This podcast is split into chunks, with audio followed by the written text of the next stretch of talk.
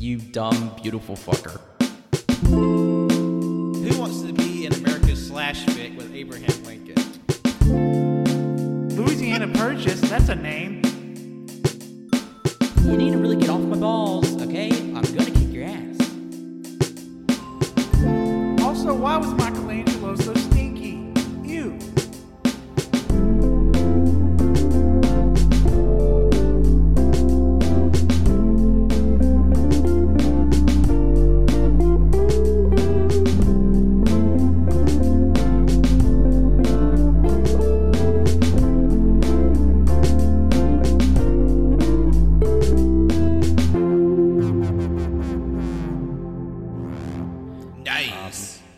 This bonus space. Yeah, strained nails. Anyway, how are y'all doing at home? Y'all having a good time? Uh, having, no, a, I don't know. Having a grand old time.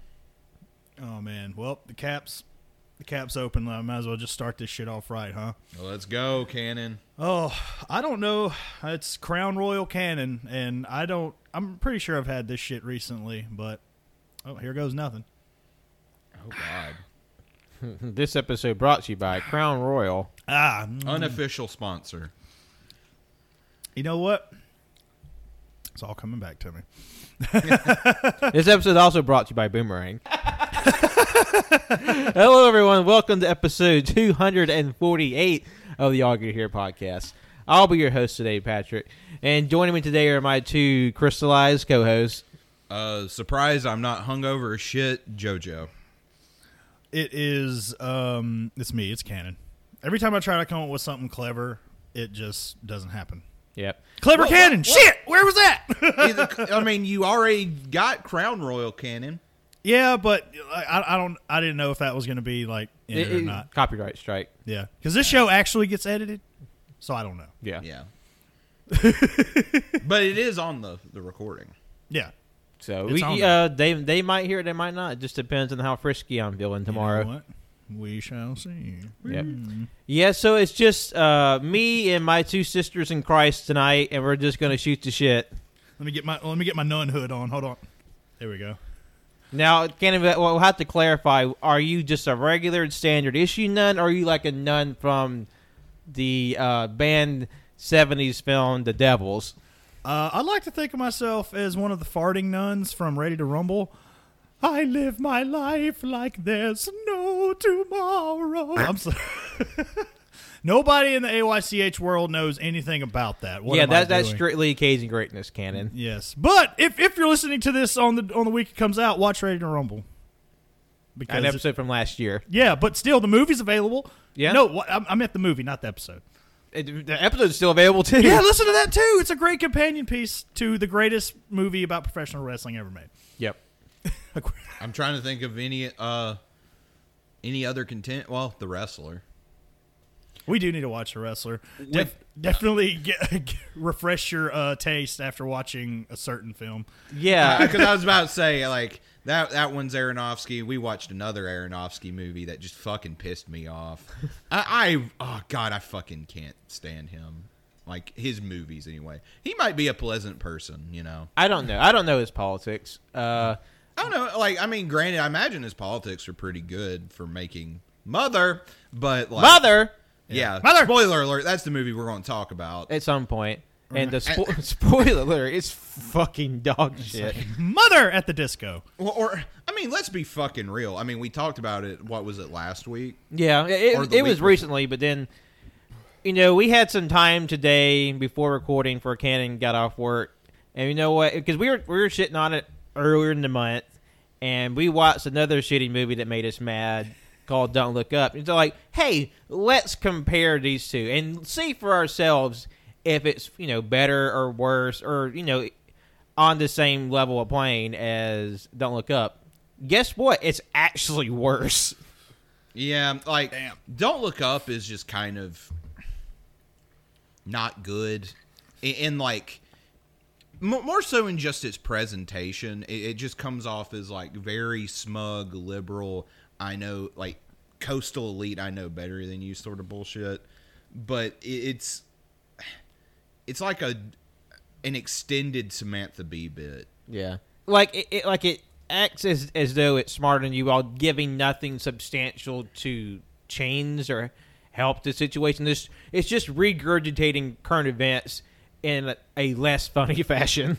Yeah. And but then then, uh, then Mother is like, I, I will give it at least its due credit in that it's a very well-made film. It looks very good. Yeah, I mean, Don't Look Up did, did too, and like the acting was solid. Same with Mother, you know, like the sort of technical aspects of it are pretty, you know, at least competent, if not excellent. But the actual content of the film, I can... It's fucking, fucking infuriating. It's, God, it's so fucking pretentious. It, it, it's it's like... It, uh, it's the biggest "did you get it" movie to ever exist. Yeah, it, it's just like, it's very like unsubtle, like biblical Genesis story. But also a climate change allegory, but also about writing process and female muses, and also domestic abuse maybe, and it, it, it, it doesn't handle any of that with like any sort of grace or subtlety or nuance or even just like, I don't know, depth. It just kind of touched them on like surface levels, and I, I don't know. It was just like... It's it's kind of like two hours of abuse porn starring Jennifer Lawrence. Yeah, and, and like my review on Letterboxd just sums it up. I because it's so like unpleasant and repulsive and condescending and pretentious. I, I asked myself, like, who the fuck is this movie for? But like, if the only way you can physically bust a fat nut is if you see the back of Jennifer Lawrence's head, th- you're in luck, because this is the movie for you, because ninety percent of the movie is just the back of Jennifer Lawrence's head. Yeah, she actually has like one of those like chest cams they use for like ghost investigations. She's just like whipping that shit around. God, and it's just, I don't know, not very, like, we fucking put that shit on like one point five speed. Yeah, we, we literally watched it fast forward. We knew it was going to be bad. We just knew, we just wanted to kind of, we just wanted to know for sure, like, how bad. Even on fast forward, it was so fucking infuriating. And it was still so fucking long. Like, god damn. Like, like Wenzel said, why the fuck did this movie have to be two hours? Because a lot of it is literally just, like, Jennifer Lawrence wandering the house while, like, dissonant chords are playing in the background to build tension. And I know sometimes you want to give space for stuff like that, you know. Not everything has to be like engaging you on all all levels, as you know, at every single moment. But like, there's, like Pat said, for a movie that's as dense as it is, there's also a lot of just empty space. Yeah. It's almost like it doesn't warrant like two fucking out. Like, honestly, ninety minutes would be pushing it. Yeah, you, you, like this could be like a, you can tell the same story in a much shorter package. I'm sorry, Marty Scorsese, I don't, I don't see this as an underappreciated gem. Is that what he said? Yeah, he said this movie would not be appreciated in its own time, and he was right about one thing. I don't know. Maybe some, like if. if Because I've seen people, like, love the fuck out of this movie. And you know what? If you do, more power to you. It was just... It had nothing to offer me. And, like, I don't know. The piss baby at the end was funny. Wait, what? Slow the fuck down. Bump the brakes. Piss baby. There's a point where, in the latter part of the film, Jennifer Lawrence, like, gives birth to her and Javier Bardem's child, yeah, in their house. Uh-huh. And, and and it's like supposed to be like this very ham-fisted Christ allegory. Yeah. Like, and ha- Javier Bardem is God and Jennifer Lawrence is, is Mother Earth. And like, he's just so like wrapped up in his celebrity because he's in, in, in story, he's a writer. Yeah. And, and have all these people just like flood their house, like trying to get at him after he sort of like re reclaimed his fame. And then like he's like he keeps badgering his like wife, who's just been brutalized for two hours up to this point, to give him to give him his baby. She's like, no, I don't fucking trust you. And the second she falls asleep, he takes her from, takes the baby from her, and it's like, look, look, guys, I got a baby. And he, and he just like hands the he hands the, the baby off, this newborn child, off to this crowd of just like dissidents and derelicts. and they're like crowd surfing this baby. But then... The, the, and the baby's just pissing. It's screaming and it's pissing. And then, it, it, because they're just like so rough with it, they break the baby's neck. Oh, my God. And then because like the uh, the cruel earth killed the, the innocent Jesus, even though he came to save it. And then there's this thing like she's, she's like rushing to get back to her child. And then she sees that they, they hey, they're literally cannibalizing, like eating a newborn baby because, you know... The whole thing of how the church, you know, has, you know, the communion to represent, you know, Christ. So, like, they're, but they're, like, literally eating a child. You see, like, a like a turkey rib cage of a d- eaten baby on an altar. And they're, like, literally eating baby flesh. And she then she goes crazy and starts stabbing people with a shard of glass. And then they're just, like, five minutes of them, like, like kicking and stonking and punching Jennifer Lawrence. And she's like, fuck this. Blows the house up. By setting their like their gas tank on fire, and then Javier Bardem survives. He just picks up the burnt corpse of Jennifer Lawrence that she's like crying. It's like, please, why, why have you done this? Why don't you just let this end? And he's like, no, we'll do better this time. We'll start over. So he opens up her guts, pulls out this like crystal, crystal object, and and just starts the movie all over again. Because there are scenes at the beginning of the movie that makes it, you know, makes it like a cyclical thing, and I'm just like, God, just. So is this just like some sort of like morbid Groundhog Day kind of situation? Kind. I mean, I guess. I mean, I mean the whole. But, but I mean, it's not like it's happening over and yeah, over. But like, the you're, what you're essentially saying, like he like reaches in, pulls out like some fucking crystal, and like starts.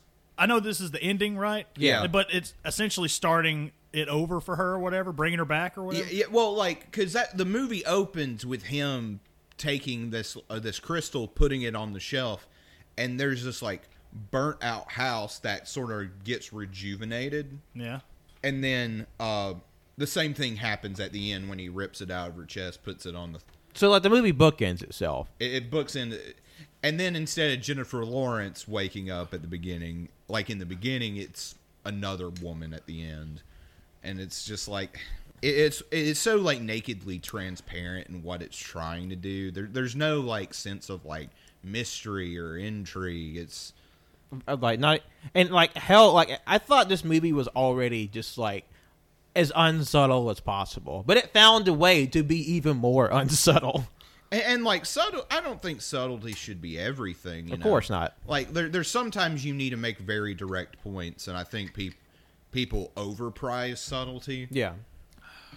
Or mistaken it for just shoddy writing. But at the same time, like, not only is it just very blunt in its messaging, it's also, like, ribbing you in your seat, being like, did you get it? Did you get it? It's, it's kind of like it's a, like it's like Jesus in the New Testament, and he's right, and God is right in the New Testament. Wow. You get it. So what I'm so what I'm hearing is, uh, uh, Don't Look Up and Mother have a lot more in common. Oh yeah, they, than, literally, they uh, the two worst movies that me and Pat have seen all year have been shoddy, ham-fisted climate change allegories starring Jennifer Lawrence. You see, like so now, God, I know Wenzel wanted all of us to see it, and like I've I've pretty much heard the whole movie like three times now. Because uh, you listen back to those episodes and I, you heard us talk about it. Yes, yep. I do. I'm a fan. What can I say? Uh, and uh, yeah, it's um, it sounds like everything on the uh, other side of the fence. Fun lives on this side. And but and Mother lives on the other side. Yeah, and, and like I'm not one to necessarily balk at violence in movies, or like especially like violence against women. A lot of times, even though like there there is there is a way to have there, there's a way to, to do, depict that yeah. to do that, but like, and I'm not even saying this movie's problematic. I just felt gross, and especially yeah. that one scene when they're just like, "You stupid bitch, you cunt, you whore," and they're just like.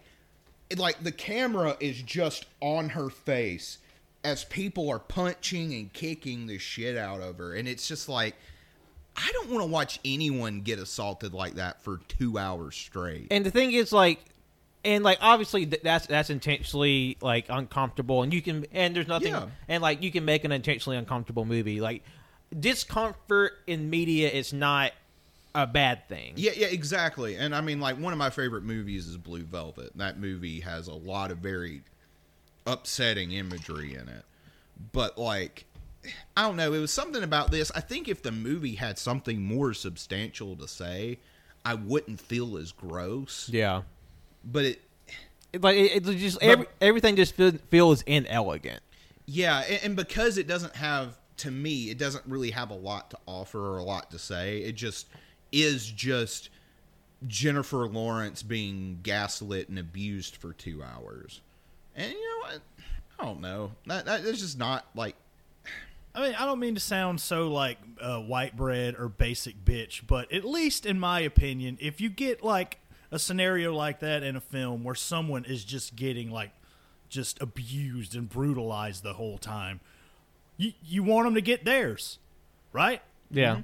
But I don't know. It's like, and I'm not hating on it. It's just there I've, a lot of there's a lot more movies, at least that I'm noticing these days, with I guess not so happy endings. Well, yeah. I, and not everything gets a happy ending, and I understand that. Yeah, I yeah. mean, because real life that happens yeah. all the time. But like, real life is not an narr- not a narrative, and there's not always a comeuppance for the unfair things that happen. Yeah. And then that's why we have media to sort of give us that satisfaction when we don't get it in real life. And of course, there's always like tides and turns, ebbs and flows, where where media reflects the reality or when it embraces fantasy. That's always happen. Yeah. yeah, and I mean, in a story like this, I think if it were to have a happy ending, it would be even worse. Like, I mean, you oh. like th- like this is a story like a, a very a story that's charged by a lot of negative emotion. Yeah. Not necessarily a happy ending, but I don't know. Let's say she blows up the house and uh, everyone's dead. Actually, actually, I mean, but there, there's like some unintentional funny moments, like when Kristen Wiig shows up, and then oh. when then when shit gets crazy, she, she's like a book manager or something. She shows up out of nowhere. It's really jarring. Because, like I said, we put this shit on like one point five speed, so a lot of it is just zooming past, especially when shit starts getting crazy. But like, I had to stop. I'm like, is that Kristen Wiig? Why like, the fuck is she in this movie? When there's like full on like police riots inside of this house. And there's a bit where, like, there's, like, all these people with, like, black bags on the ground. And she's, like, executed them with the like, double pistol. Bam, like, bam, like, bam. Yeah, like, she there's, like, two lines of people laying down black bag. And she's got two pistols just walking in between them, just going, pop, pop, pop, pop, pop, pop, pop. Turns around, it's fucking Kristen Wiig. And then she just gets blown the fuck up. Like, I, I, I just hee-haw when she, when her ass gets ex- exploded. God. My one moment of levity in that film. Yeah. Good Lord. And like I said, I'm, I'm not bringing this up to say, like, the movie's, like, problematic or we should cancel Darren Aronofsky. Although just, I did put out a um an order for an, a citizen's arrest of Darren Aronofsky. But that was much more, more so about the quality of the film and just... I don't know, like, and, and, and I think it's just the type of movie both this and Don't Look Up are. It, it's hard to pull that story off without coming off as shrill and just, I don't know what's the best way to phrase it. Just, it, it, like, like, it's just like, shrill and just repellent. Like, yeah. Because even even the stuff in Mother that, like, especially like the climate change stuff and sort of, its interpretation of Christianity, I'm not necessarily against or disagree with, and a lot of times I even agree. Like, I guess an aspect of the movie I like was how Javier Bardem played the quote-unquote God character, which to me, like, read even, like, the most generous interpretations of the Bible. It's sort of, that's how God comes off to me, personally. But, like... I don't know. I don't even know where I'm going with this. Like, I'm just... This movie just frustrates me, and, like... And not in a fun way. Like, you you know, like, there's, like, some movies you watch where you may not get everything, or you might find it frustrating because of the characters or something, but that's part of the appeal. Like, something like Uncut Gems, where every character makes every, like, conceivably bad decision along the way. It's just... I need to stop talking about this movie. Fuck this movie. It's fucking dumb. It's stupid, and I fucking hate it. It's like a trilogy of episodes. Yeah. The Mother trilogy, or I don't know. Because because I, I was thinking like what this episode could be called, and like already possible title for this episode. It's just banter, but lowercase b. So, uh, yes. so well, since I have everyone here, um, should I watch this? No, no, no. Like you, absolutely. Like no. I, I, hearing just hearing everything about it, I know for a fact that I would have a. Awful time. I mean, we can we can go for the hat trick, Ken, and have literally every single member of A Y C eight just give this just a bad review on Letterboxd. Because oh, like man. The highest it has is a one and a half, and that's by Wenzel. That's the highest. Holy shit! Yeah, yeah. Like I, I I was texting Cody earlier today, and he's like, "I fucking hate that movie," and, and I mean for all, all the same reasons that we mentioned. It's just. But uh, but JoJo, what was what was the great bit that Cody said about the movie though? Oh God, let me bring it up because he, he had some fucking takes that made me hee haw.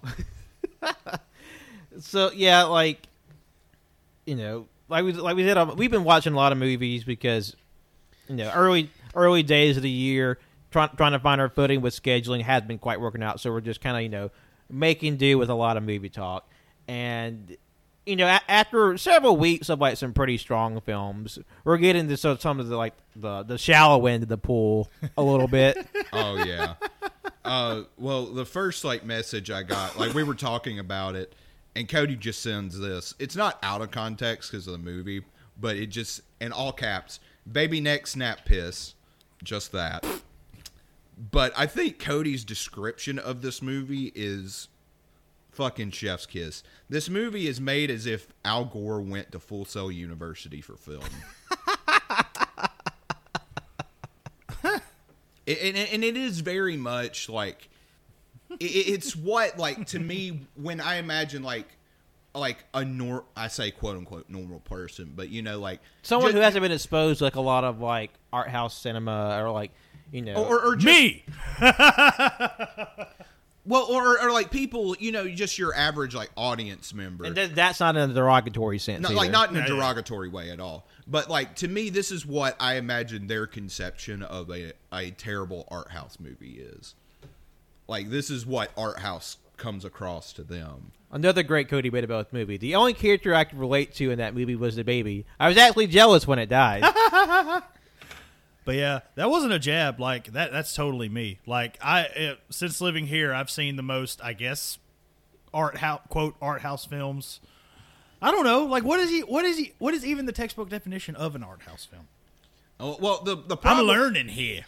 The problem with definitions, especially with art in general, is like once you try to hone in on what it is, it becomes harder to define. It, beca- it becomes very limiting to uh a subject that is very broad and nebulous and different person to person. Yeah. Mm-hmm. So, like, I mean, I don't know. It's, it's, it's, I feel like it's a little bit trickier to try to, like, group, like, what art house film would be. I, obviously, it's, I think, at least for me, who's, like, whose words, uh, like, lose them, I feel like it's more of, like, an intuitive sense of, like, what would be art house or not. Well, I mean, it's sort of like the question of what art is in general. It's like, yes, you know it when you see it yeah. type of thing. Well, I guess the better question is, what are some that uh, y'all have shown me? Oh, I mean, like The Holy Mountain. Yeah. That's definitely... Uh, anything by Lynch, you know. Oh, yeah. Or, you know, Hodorowski. Th- those are like the two big ones in my head. I know, you know, you can get into like Tarkovsky and... Some uh, uh, Kurosawa. It's, it's just like usually with art house, it's a, it's a lot less like rigid in terms of like its plot, its themes, characterization. It, it you definitely there's a, definitely a lot more like freedom of narrative and content because sometimes, uh, sometimes there's no narrative. It's just it, it, it it's it's just a, a progression of events and sometimes like like a movie y'all walked in on us watching Angel's Egg. It's an animated film. Where there's not really a plot, it's just a, a sequence of events, and it's more so made for the sake of it being made, because the director said like he had no overt purpose or message when he created the film. It's just more so like a place for people just to get out their ideas and just sort of in a in like in a space, because they and they may not have that opportunity in a more mainstream position. Yeah, yeah. Uh, so yes, I have seen some art house. Yeah, and very appropriately you get to but, see that and the art house in, in the, the art, art house, art house in the art house. Yeah, that. that oh, well, like she walks. What was that movie? She Walks Alone at Night, or what? A Girl that Walks Home Alone at Night. Yeah, yeah, that would be something like that. And while I, you know what, you know what, Mother reminds me of the the the, the movie that was made by the same woman who made A Girl Walks Home Alone at Night, The yeah. Bad Batch. Yeah, but Mother is worse. It, it, it has the same level of, did you get it? And, and I know that's like subjective for everybody, because everyone has different frames of references, uh, uh, you know, different frames of reference, honestly. But like, I don't know. I was about to say, because if I remember correctly, you did not enjoy The Bad Batch either. I, I did not. That that was the uh, that was another movie I watched on one point five speed. Yeah, because there, there's not many movies that I felt like the. The, the need to like, let's hurry this along. There was a movie I watched last year called Blood from the Stone, I think. I, I watched it on Amazon. It was like this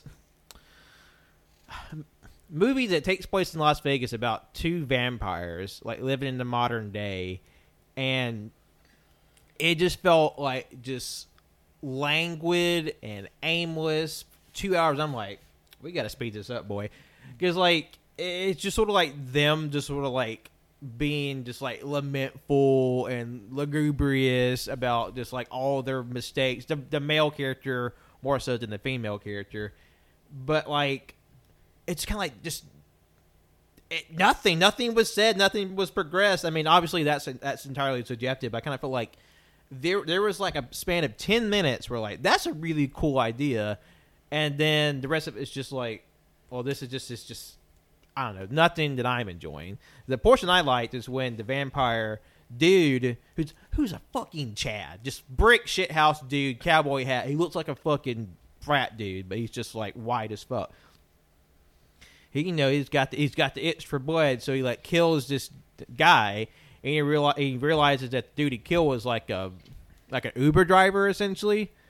Okay. So like he takes the dude's car and he starts picking up people in the Uber, and he and he starts and he kills the people that he picks up.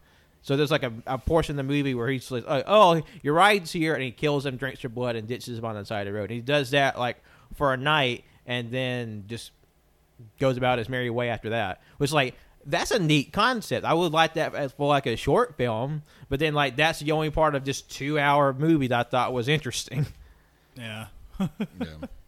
So yeah, you, you, you know, if if Mother seems like it'd be the thing for you, you know, go for it. But as a general rule, there are very few people I would be like, yeah, you, you should watch this. You know, like it, it, it's an A Y C A sort of like, I guess, rubric.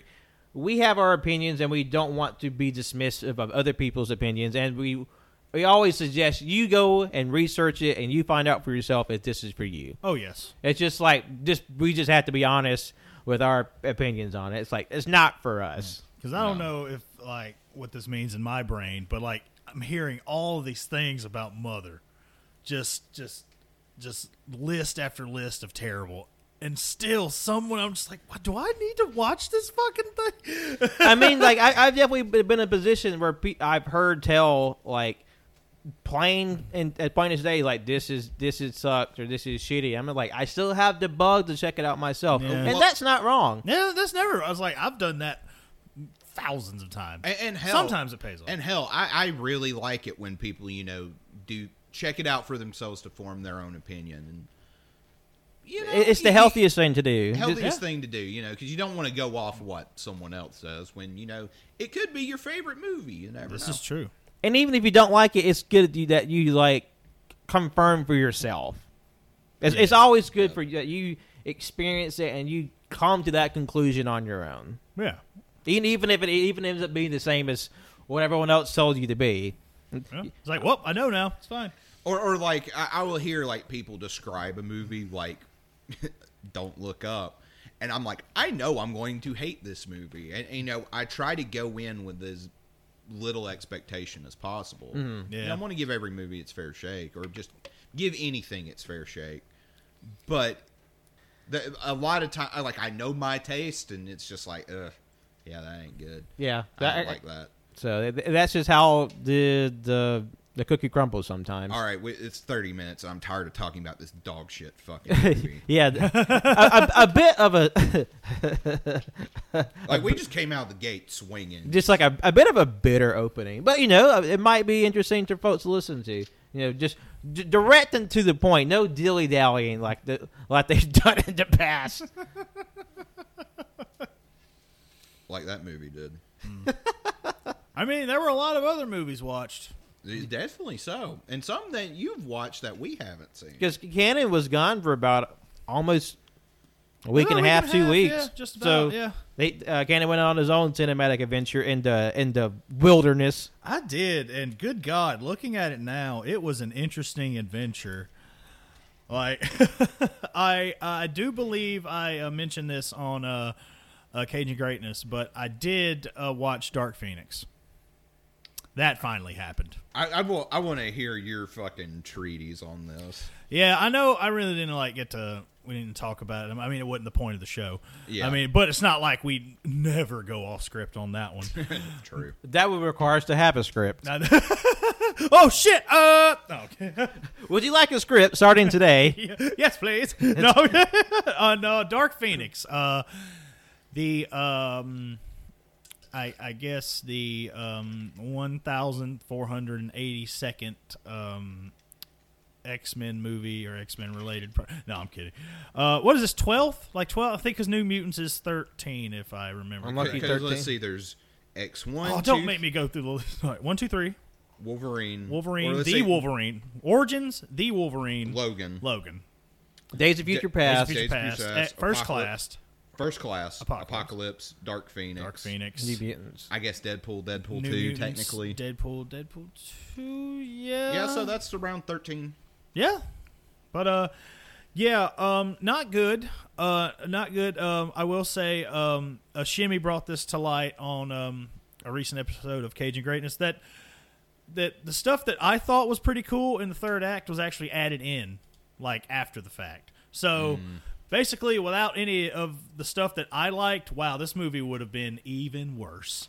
Like, I gave it two stars on Letterboxd just because, ah, there were a couple bits here and there that I was like, ah, this is okay.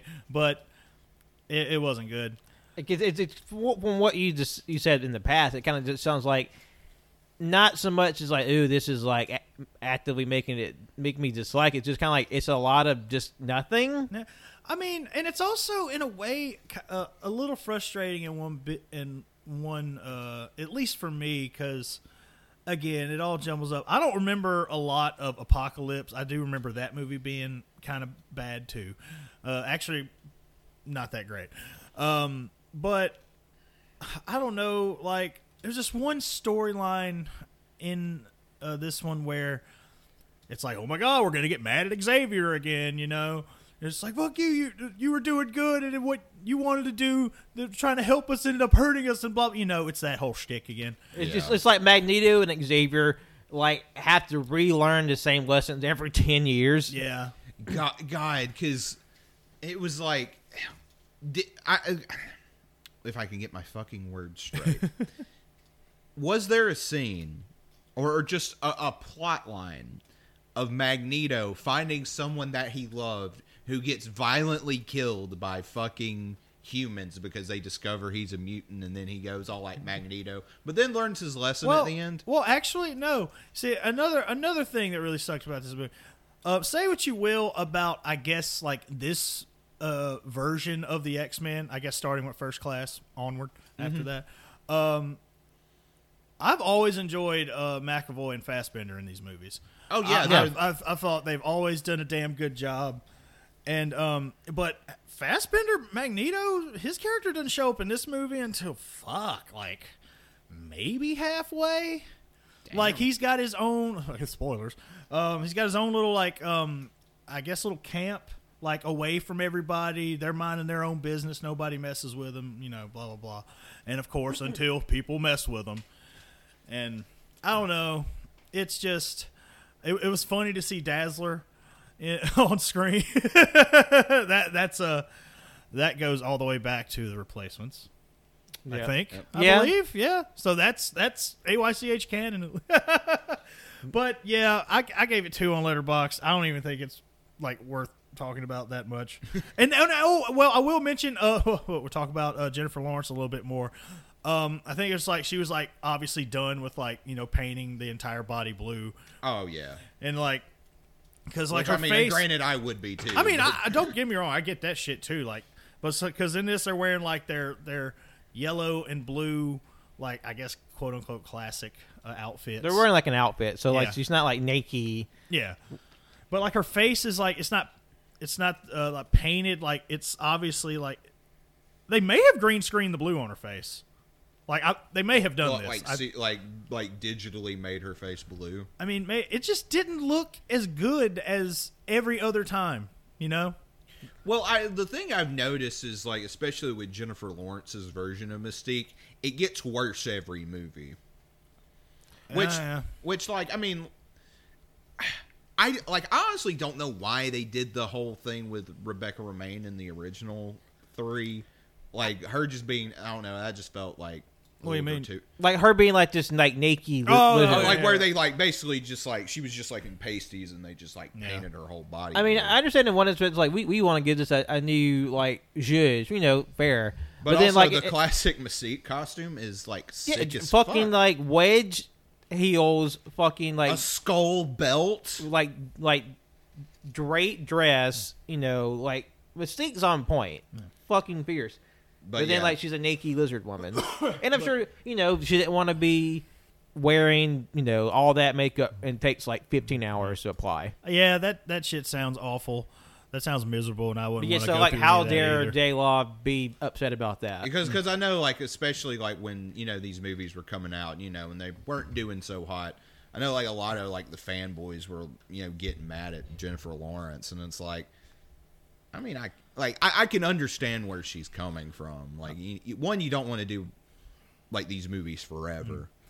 Yeah. But also, too, like, that, like fifteen hours just to sit in a chair and then to, like, spray paint you blue, basically. And plus, like, going through all the effort to be in makeup and you're not given, like, a very big role despite that. Like, Rebecca yeah. Romijn, you know, looked cool as Mystique, but then, like, how much did she really, like, talk in those movies? Like, she may have, like... fifty lines of dialogue across those first three movies. So she's just like naked and blue, but like says maybe, I think she maybe said like one line in the first movie or some shit.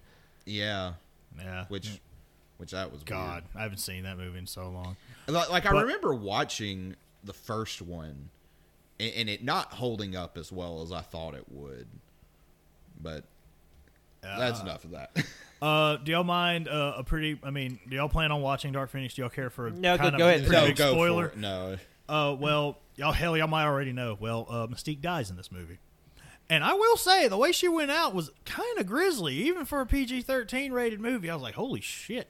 How how'd she get got? Well, like uh, it was one of the you know, um, the Dark Phoenix be Phoenixing and just blah, just rage out and just and then one of her Phoenix blasts like fucking blasts her back and she gets impaled on this like.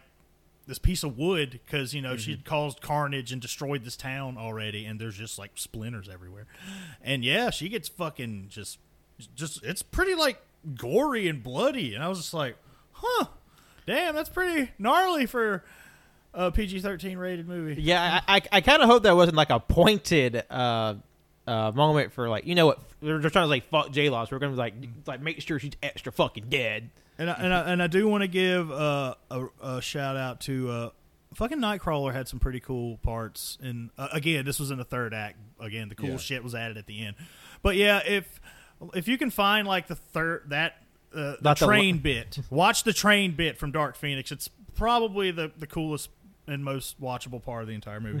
But yeah, moving on, the last thirty minutes on YouTube. Oh man, uh, God. Now, these next two were just out of, um, again, more just morbid curiosity. Uh, I've always wanted to watch this movie. It was this Russian film called Guardians. And it, it's it's basically like a, a made-up, like, a Russian Avengers team, I guess. Um, I don't remember any of their names. But the only thing that I took away from this movie is there is a uh, man... A bear man with minigun. Which, that is just badass. Like that, objectively badass. Like, it's not the best, like, effects in this movie. It's not the worst, either. It's, I will it's say It's surprisingly that. better than what I was thinking it would be. Yeah, but, I mean, it uh, it's it's definitely an experience. Like, I'd say watch it if you're like me, a very curious person, but... Like, man, like one of them, the I guess the quote unquote leader, he um he has the he's a he's an earthbender, okay. Like pretty much that's what he does. Um, um, again, I've already talked about uh, there's this man who can turn into a bear man, like, but then I shit you not, later on in the movie he, he can go full blown bear, like on all fours bear. His pants disappear, and then later back, he's man again, and his pants are back, but we're not going to talk about that. Yeah. Uh, another guy, he's basically Nightcrawler. He can teleport, and he has these two blades that I shit you not are almost perfect circles. Like, they're they're almost just, they look very cumbersome. But he's like poof, poof, poof, poof, poofing around, just slicing and dicing motherfuckers. Uh, and there's another character. I think she... Um, Oh wow! You can go invisible. oh, oh wow! We're just we're going to do the Fantastic Four bit. Yeah, uh, it's it's it's fine, I guess. Uh, but um, and I think I found this movie uh, scrolling through Letterboxd's worst ever uh rated list, and it's a movie from twenty seventeen starring Charlie Sheen and Whoopi Goldberg and Louis Guzman, and it's it it's nine eleven.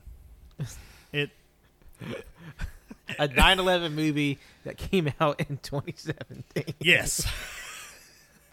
The fact I, that I have not heard of this movie until now is surprising. Oh, okay. Because I figure like a movie starring Charlie Sheen, Whoopi Goldberg, and Luis Goz- Guzman about nine eleven, I feel like that would be on more people's radar. Uh, Grant, granted, I I, I might have just missed it. Like, I forgot. There's another, uh, somebody from uh, Face Off. What's her name? Oh, Gina Gershon. That's it. Mm. She is also in this movie. And, um, oh, yeah, Wood Harris. Yeah. Oh, God. Speaking of the first X-Men movie, Bruce Davis Davison, who played the Senator. Oh, that guy? He's in this movie, and I don't even remember seeing him in this movie. What the fuck? But anyway... Um, God, this movie is so weird. Yeah, I'm sorry. We may have to talk about this one for a minute. But obviously, it's taking place in in, in the Twin Towers, in the World Trade Center. Yeah.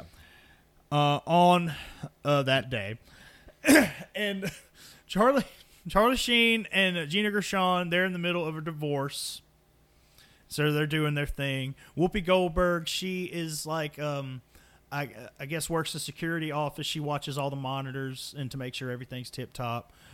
Uh, Wood Harris, he um, he's a bike messenger. He's there, and um, there, there's this other um, girl that's there. Um, I, I forget why. I forget her reasoning.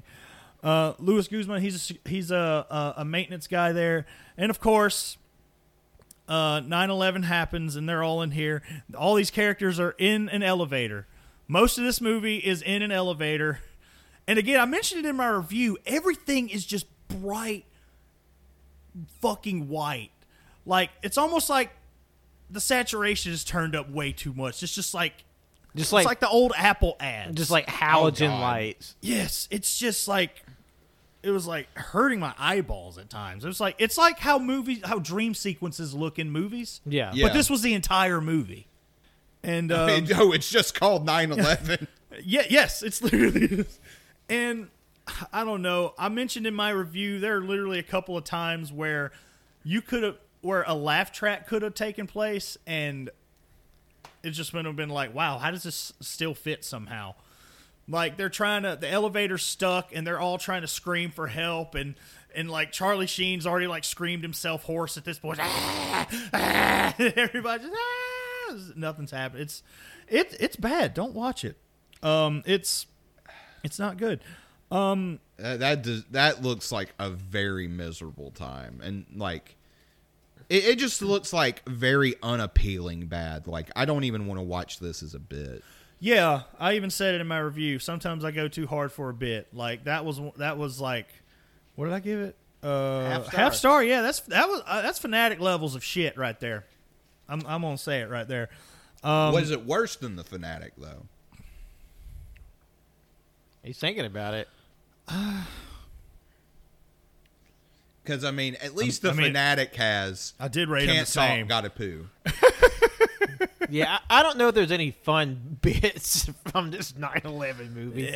Uh, and, and I don't know if I want a nine eleven movie to be fun. Like, really, like, I mean, that was like... Jamie Kennedy stars in September eleventh. So Son of the Mask two. Where he, he causes nine eleven. God. God. I swear, like, oh, the ending shot is like like a firefighter. Everybody has gotten out at this point except for Charlie Sheen, and he's still in the elevator, and a firefighter has made a point to just go and find him and, like, extends the hand. Oh, my God, I keep forgetting Whoopi Goldberg's in this. Jesus. I still can't believe that. And then, like, is reaching his hand out, and they're holding each other's hand, and that's when you hear the building falling. And then it's just like...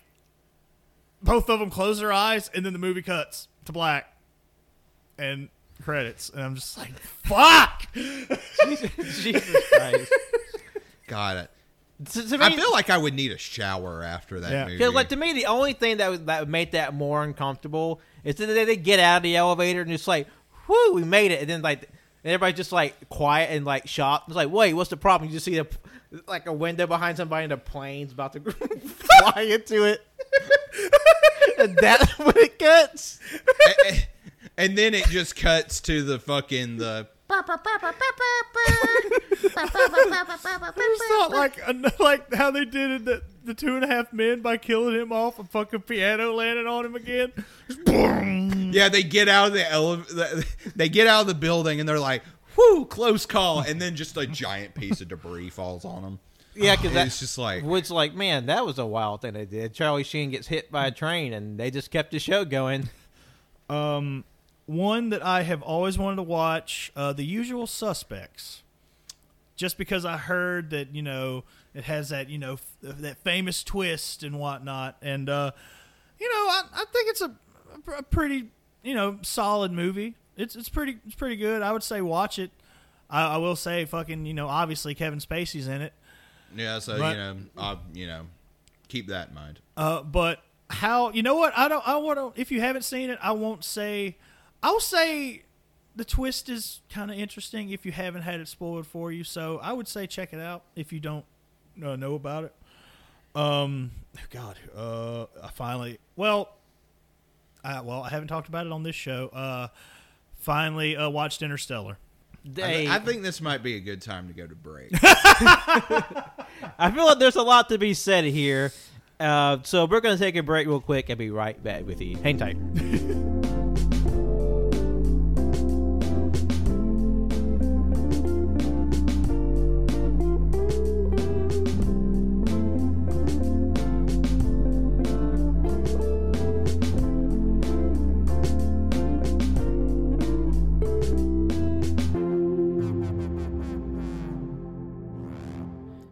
Welcome back, part two, episode two forty-eight. We got some more movie talk for you, and it's going to be a doozy because Interstellar is a something of a sticking point amongst uh, the gang here, A Y C H. Some really seem to appreciate it, and some not so much. Cannon saw it for the first time not too long ago, and now we get to find out where do you stand on this line in the sand. It stinks! It stinks!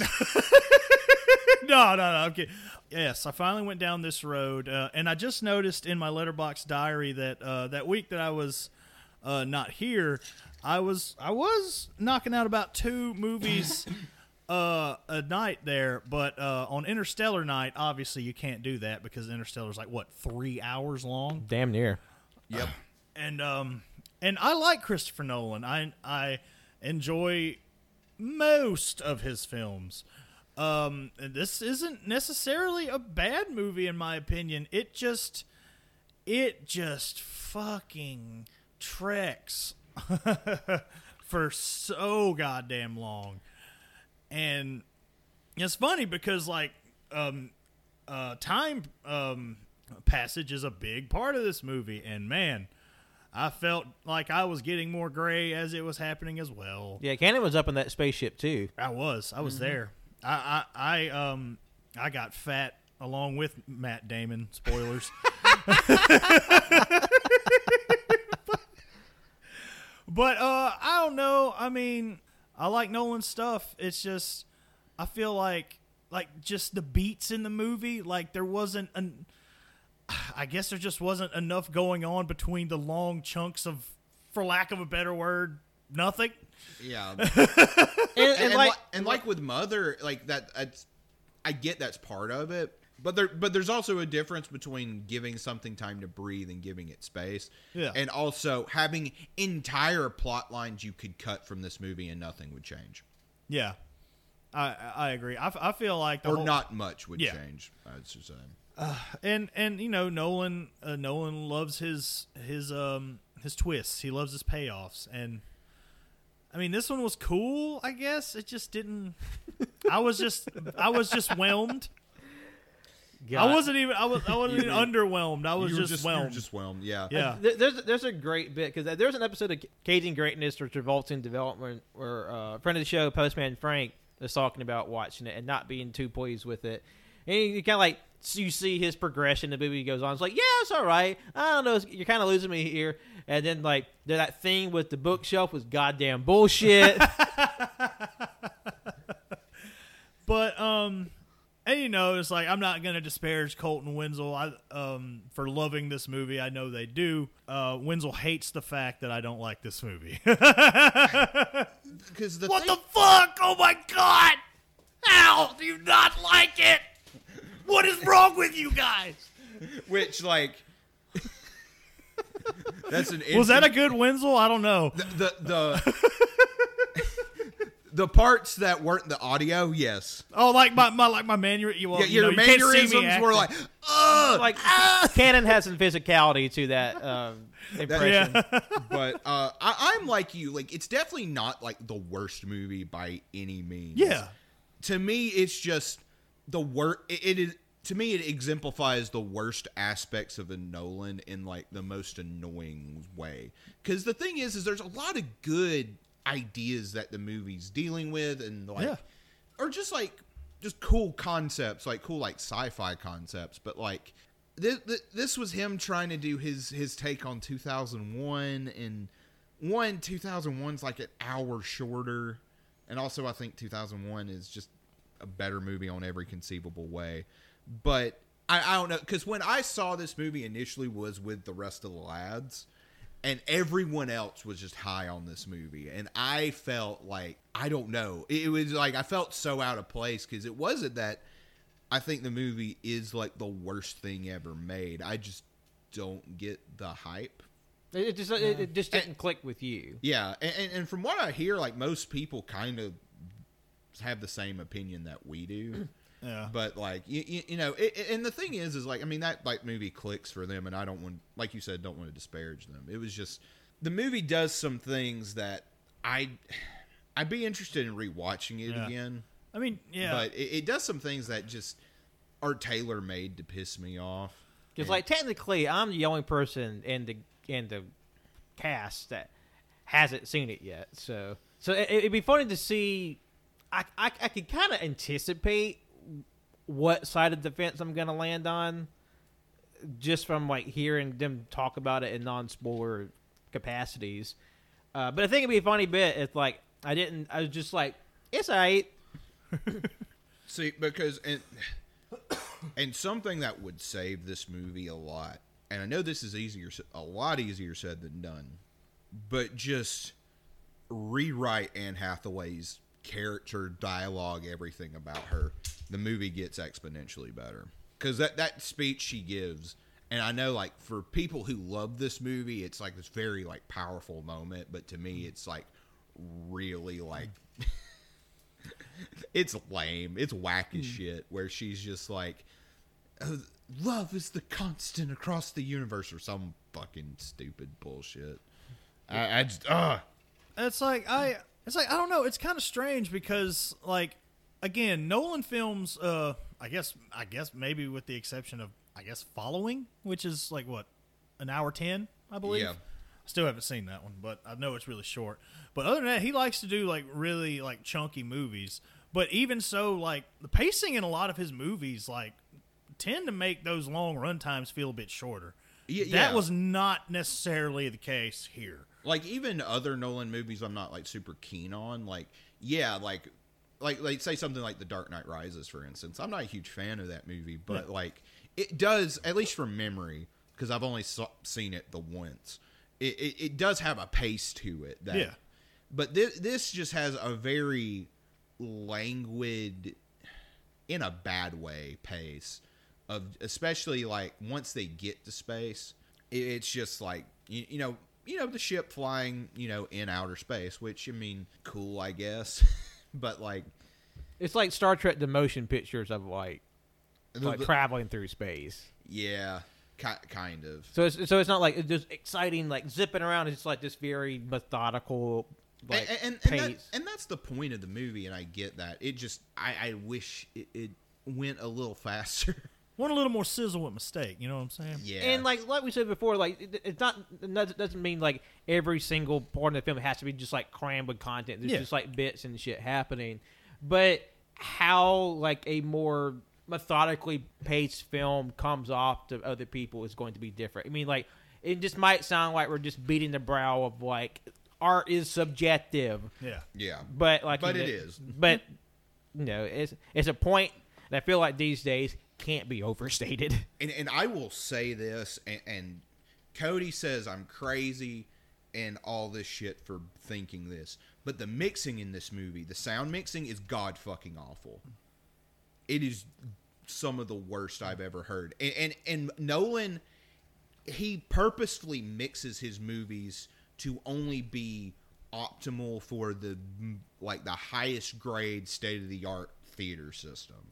Like the Ultra H D IMAX Suck My Cock edition. Yeah, yeah like this makes, makes your pussy throb. That kind yeah, of shit. So yeah, so when, when they try to move that, you know, try to mix it for home video, it, it, it sounds awful. And, and it's I mostly notice it in the beginning of the movie. Like, to me, the music just drowns out a lot of, like, dialogue. And it's just way too overpowering. Yeah. Like, like the scenes where they're, like, you know, where McConaughey and his kids are in the in the car and they're going in the, the cornfield and shit. And the music's just really loud and obnoxious. And it and, and it's doing very much like a John... I don't want to say John Williams type of thing, but it this kind of similar progression you hear in a lot of movies. Like, if I tell you a scene of people riding a, uh, riding a pickup truck through a cornfield, and it has, like, music like E T, but like it's like the music is like kind of blown out at the, not like like blown out and like like to where it, it's bad. It's just, to me, it's like way too overpowering. And I, I think I, you don't notice it at, you know, and, and I think I didn't notice it as the movie goes along, because like once they get to space, a lot of the sound is very sparse yeah. for obvious reasons. And I kind of get what he was trying to do, but it was like, I wish he would take into account like these movies are coming to home video. Like, just hearing his his recent interviews on like what he thinks about cinema, I'm like, shut the fuck up, you can't watch movies on your phone. Yeah, it's like that David Lynch quote, which I find hilarious but also infuriating. It's like like you can't watch movies on your T V, only in the theaters. Yeah, well, well, and I will say, like, when Lynch said that, that was like when phone screens were shitty. Now, I mean, you can watch movies on your phone and it be in like very good quality. I was saying, it'd be a great bit. It's like, I just want, let's like, let's stream me watching a David Lynch film on my phone. Like, not showing it, obviously, but it's just streaming me watching it. It's like, it, I, it, now it, I am watching Mulholland Drive on my cellular device. It, it's, it's the camera's just pointed at you and you're reacting to it. It's yeah. like, that Canon guy reacts to Mulholland Drive. And also, I hate when people tell, like, and, and I know this is a childish notion I have, but... Wait, but when people tell me to do shit, I tend to not want to do it. Yeah, when you when you like so so or or I, I just want to do the exact opposite to piss them off. And as much as I love David Lynch and I think he's he's one of my favorite filmmakers, I purposely went out of my way to watch Eraserhead and Inland Empire on my phone.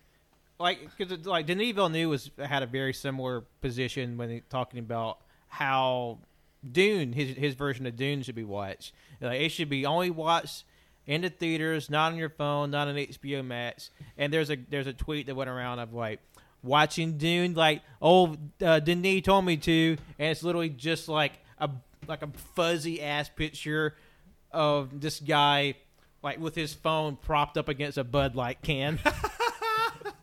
oh, oh, reenacting here. We just so happen to have a Bud Light can in the house.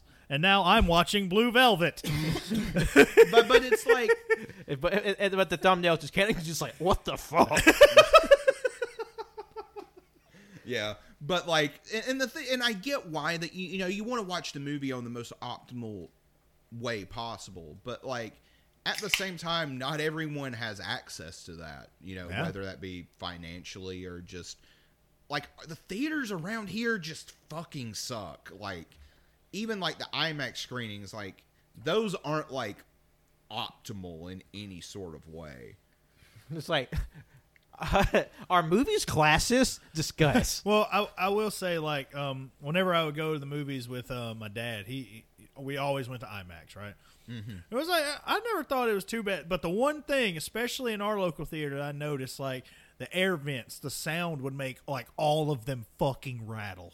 Oh, it's like you're just like hear it rattle with like every fucking rumble in the theater. And like yeah. our local movie theater is kind of is you know getting close to like you know fifteen years now. Like it's not a spring chicken. But no, I mean, like, I mean, I was I think I was in middle school when that theater was built. Yeah. Oh wow.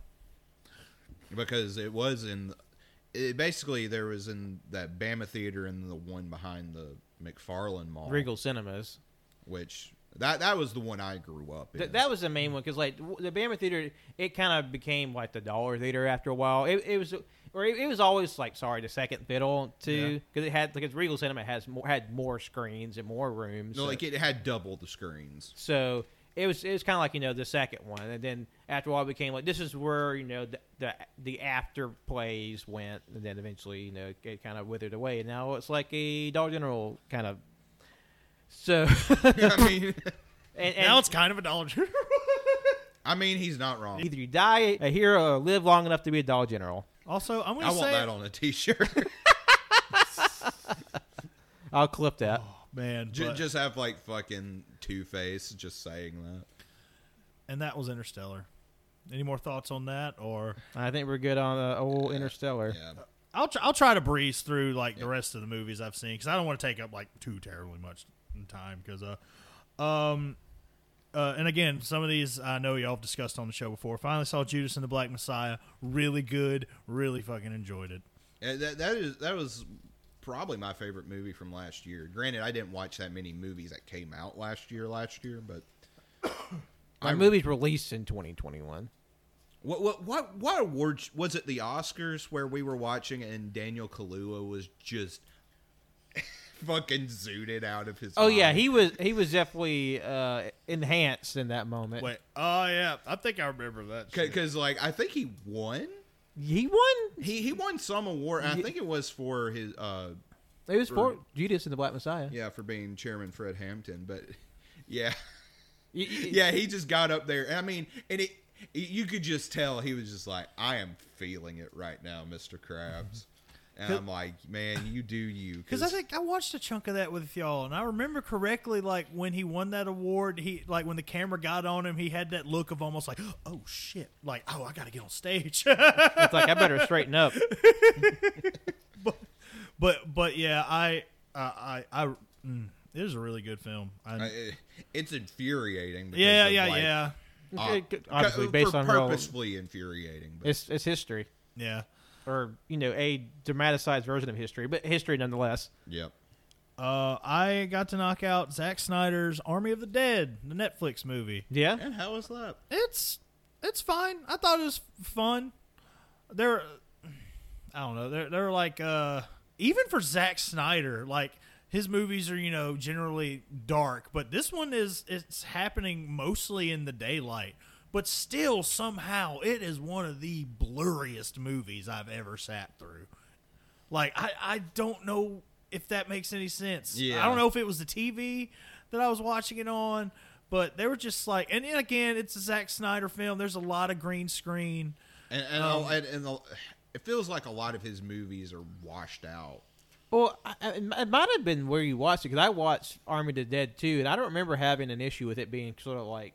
unfocused or like kind of like blurry. Well, I mean, like you could, I, I don't know if I'm describing it correctly, but I don't know. It just, I know it, it wasn't out of focus, but it just seemed like just something just yeah. seemed off, you know? And like, uh, but I mean, I thought it was fun. Yeah. Like, I mean, it, I it's thought- probably the most I enjoyed a Zack Snyder movie in a long time. It's got, it's got some cool zombie stuff. There, there, there is one bit I thought was like, this is ha- like why, why are you not doing something? It was like one of the first deaths in the movie. Like you have like this fucking SEAL Team Six of like weirdos to like run in to get whatever the thing was in the city that's Las Vegas that's full of zombies. And like there's like this girl character who like uh, who was like, you know what? She's kind of like a Chola stereotype. I don't know how how like kosher this is. But like she gets attacked by zombies, and like there's a dude like, like who was like I'm, I'm like ahead of her like and when they're running, and then like he just stands there. He's just like he's like oh no girl, and she just gets gobbled up by zombies, and he doesn't shoot or do anything. Just like oh no, yeah. And then she's dead. Although I, the uh, Ra- Raul Castillo's character, I thought he had a good gimmick where he was just like. Basically like this jackass type YouTuber who like go around and like kill zombies. Like they they actually made a few in-universe videos with that actor to kind of to flesh out the extras of the world. Yeah. And it was a pretty funny bit. Like he's like, yo guys, check this out. Like and subscribe. And he just like goes and like fights zombies. Like he's just like this total like, like Chad, and he's just like killing zombies, and it's like bow bow bow, and like that is, kind of shit. Is he a Chad, or is he like the guy from Grizzly Man?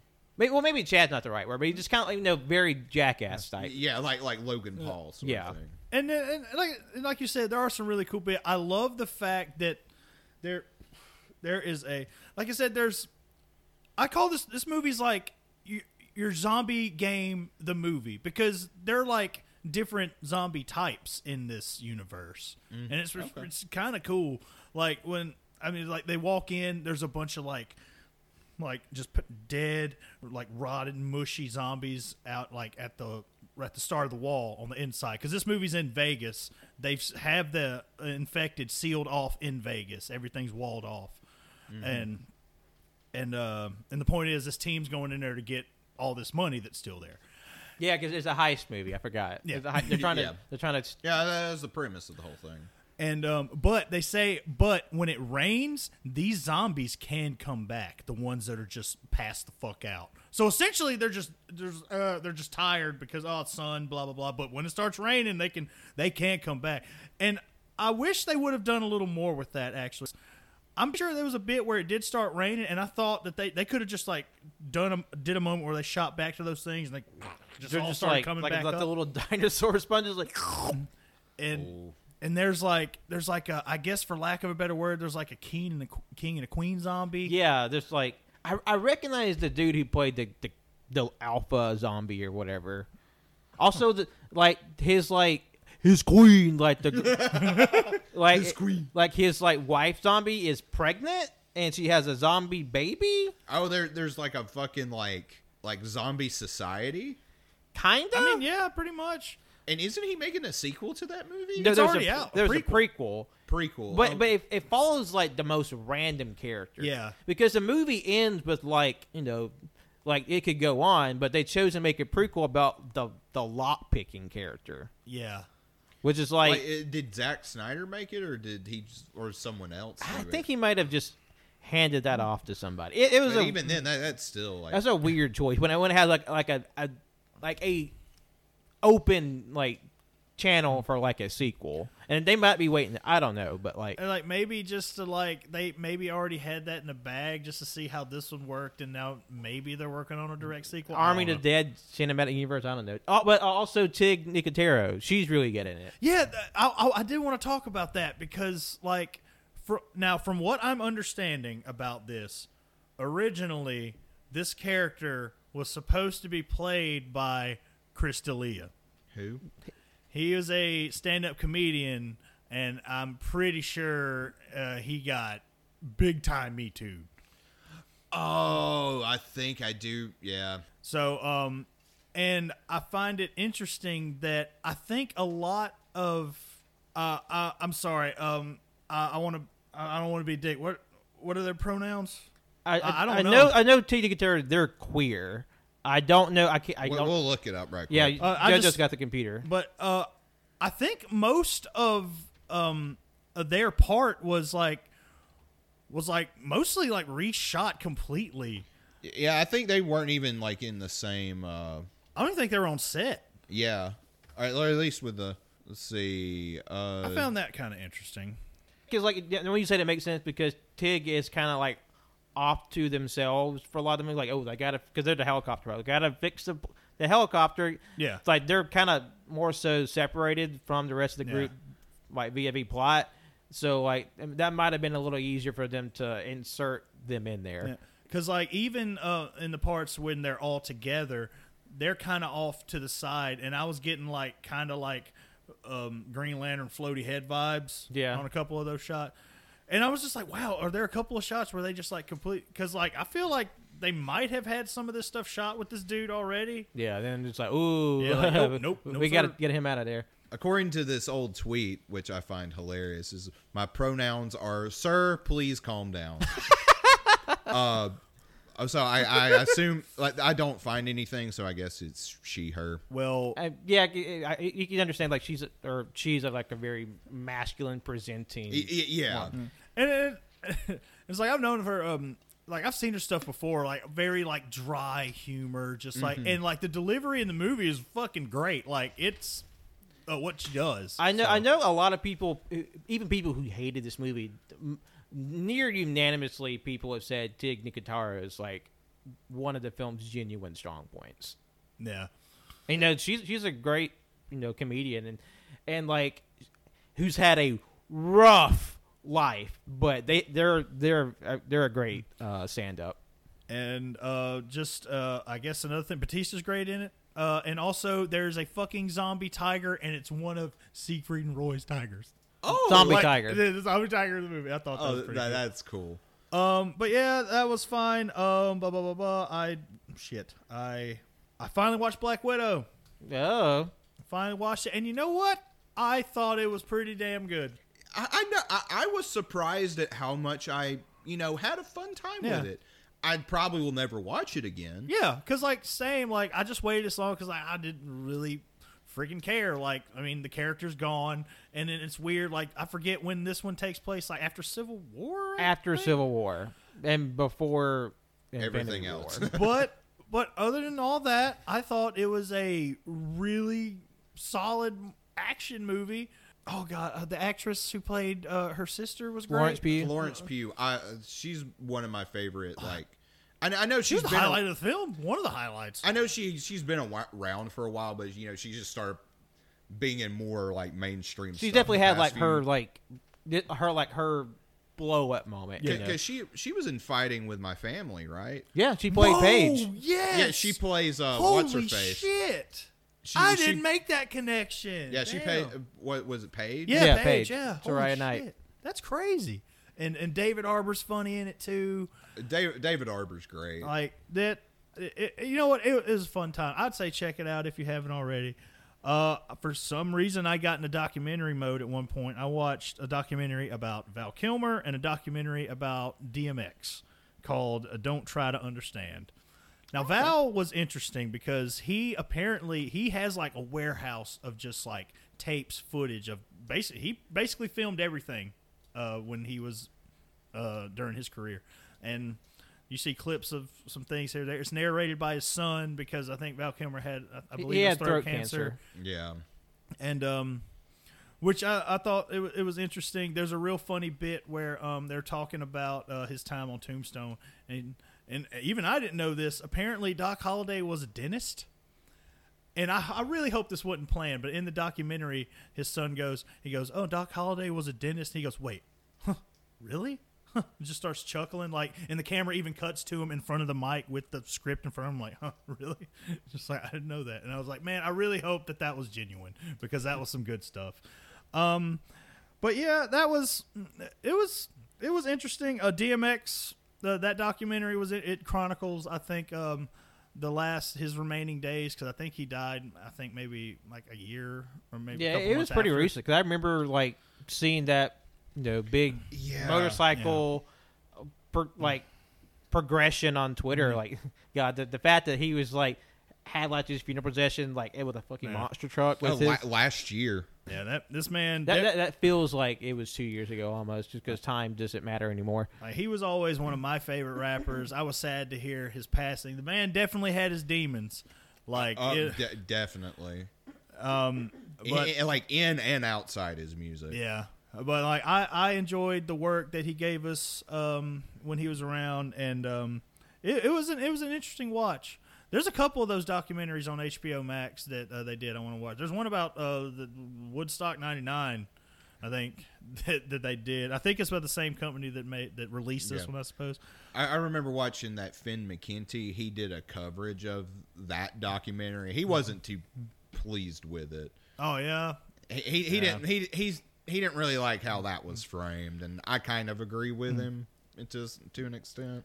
I um I finally saw Airplane.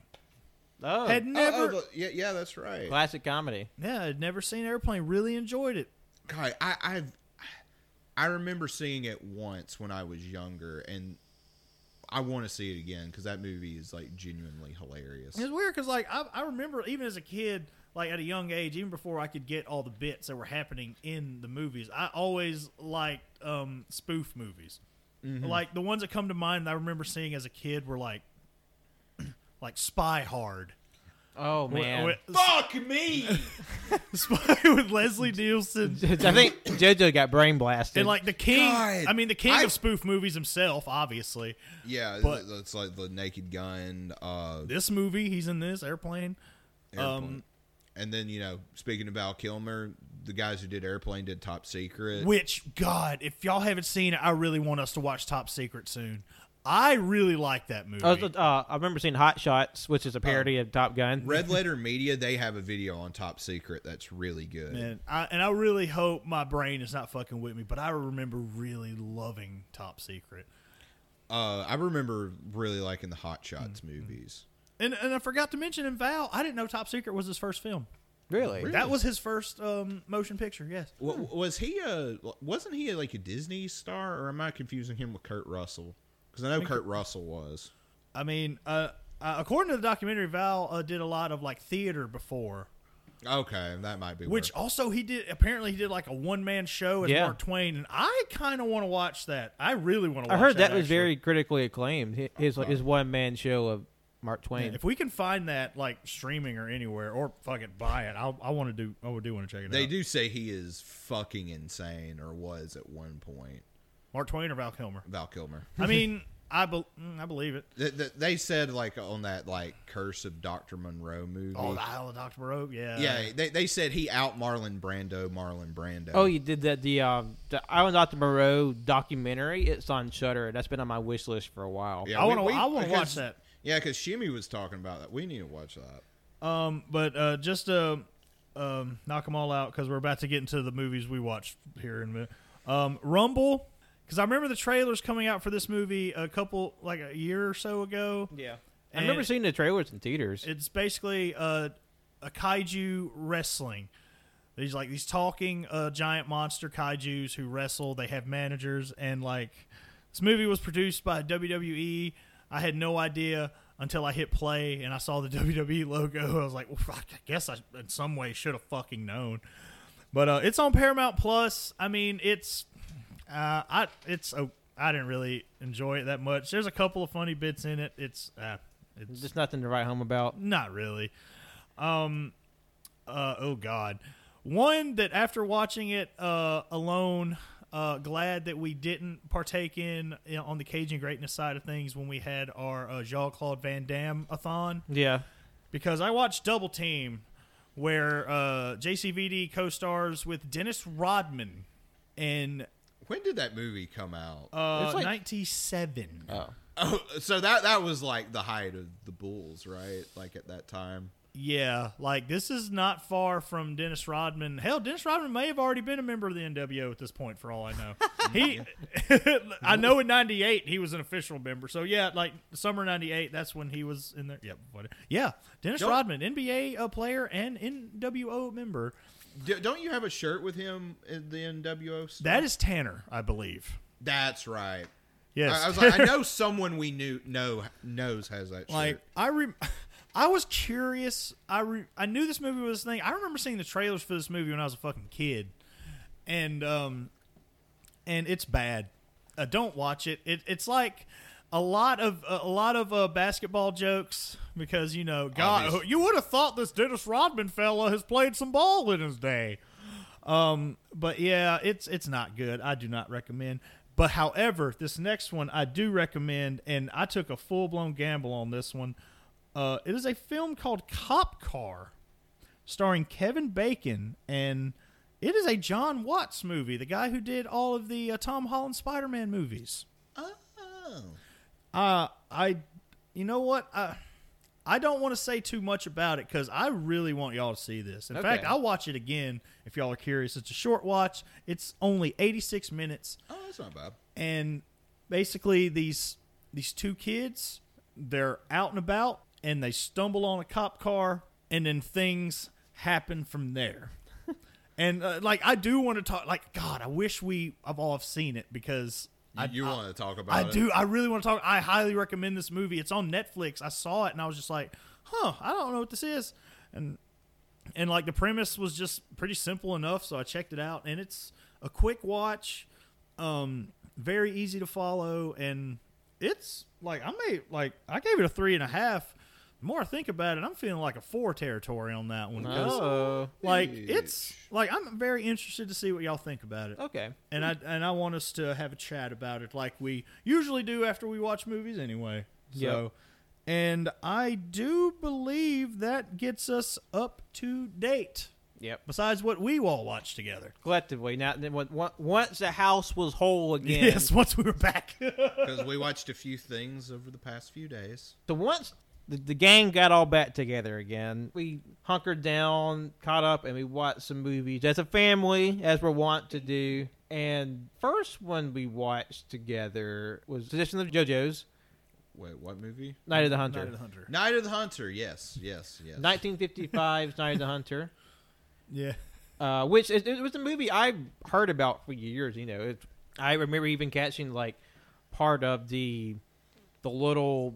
I know what you mean. Not not mini doc, but the, the little like post movie exploration of it on Turner Classic Movies, and you know, it goes into all the little like filmic stuff about it and its themes and values and so and so.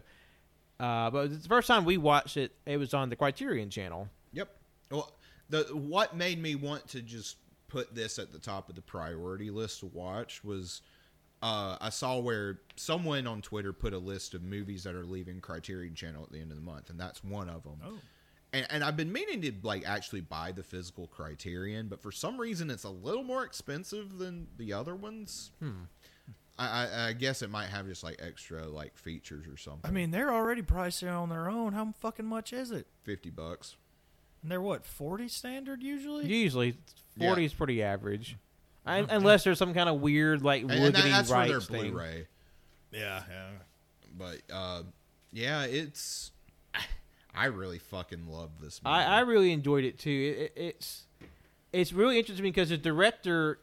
This is the only movie they ever made in their entire career, Charles uh, Laughton. Yeah, he was a big, uh, like, character actor. And I think he was big in, like, the silent era, too.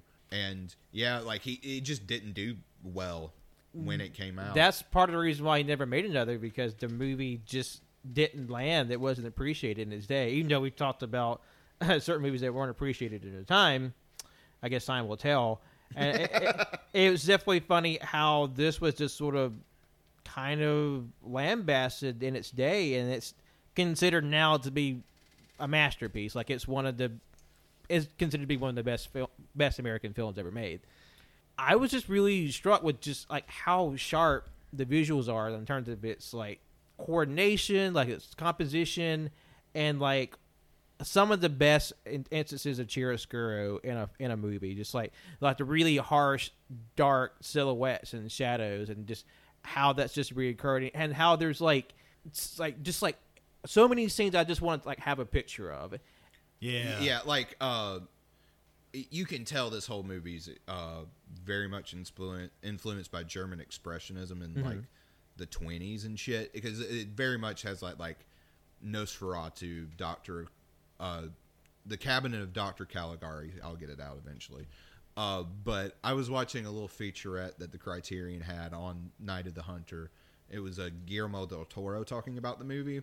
And he's like, the shot of the woman underwater in the car, he, he's like, I've been trying to recreate that shot for years. And that shot is so, like, incredible. Like, you do see, like, this, you see, spoiler, this dead woman in a car underneath the water, and you see, like, the reeds and the seaweed kind of, like, flowing in the water. You see her hair flowing, too. And it's just like, holy shit, this movie was made in nineteen fifty-five.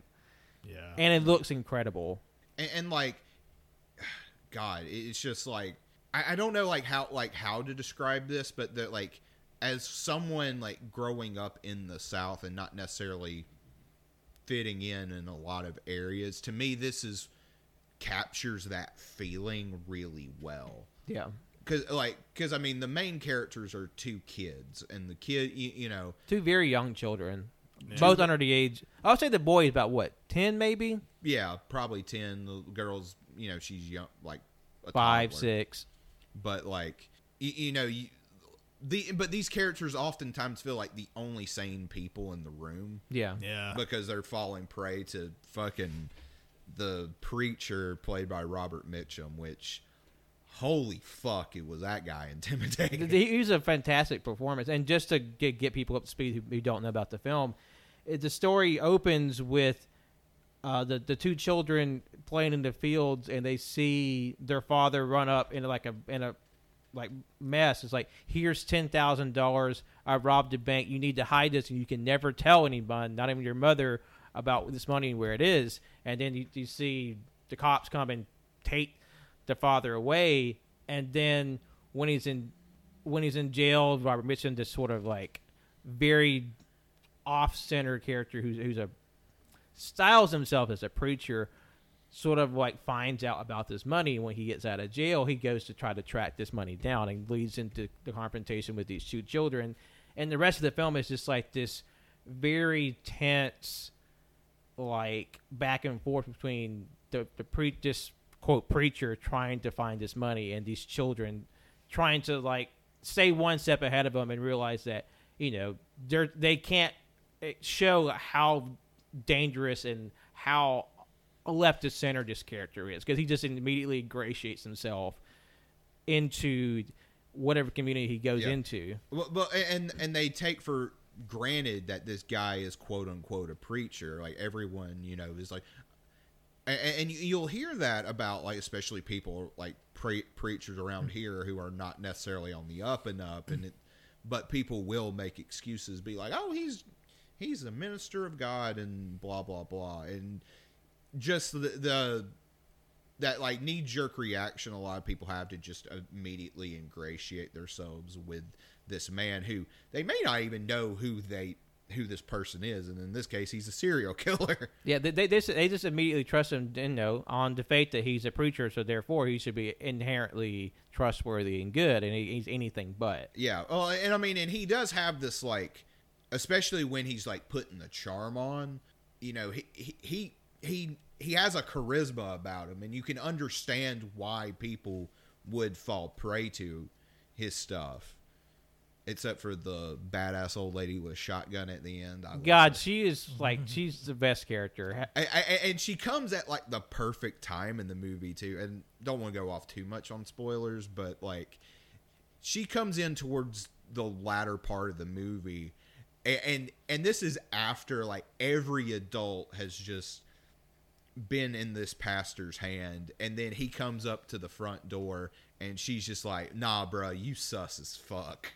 It's, it's like, I don't know, Robert Mitchum, acting little sussy, sussy Baca. Baca. God. Memes he, and I mean, he was being a little sussy Baca.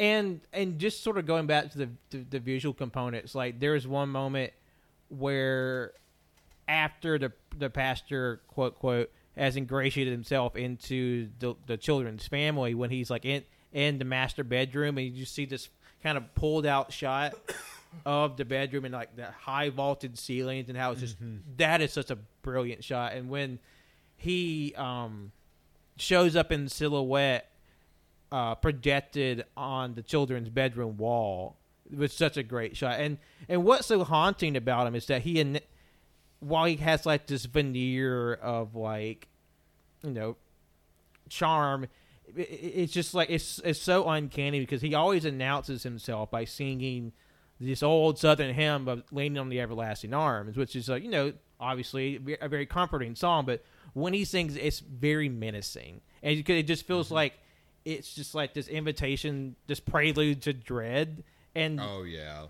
And when the children are sort of like trying to keep their distance from him, you just see him like far off in the corner. He's just off to the side, and you can hear him just in the distance, that song, him singing that song. It just like, it makes you so uncomfortable.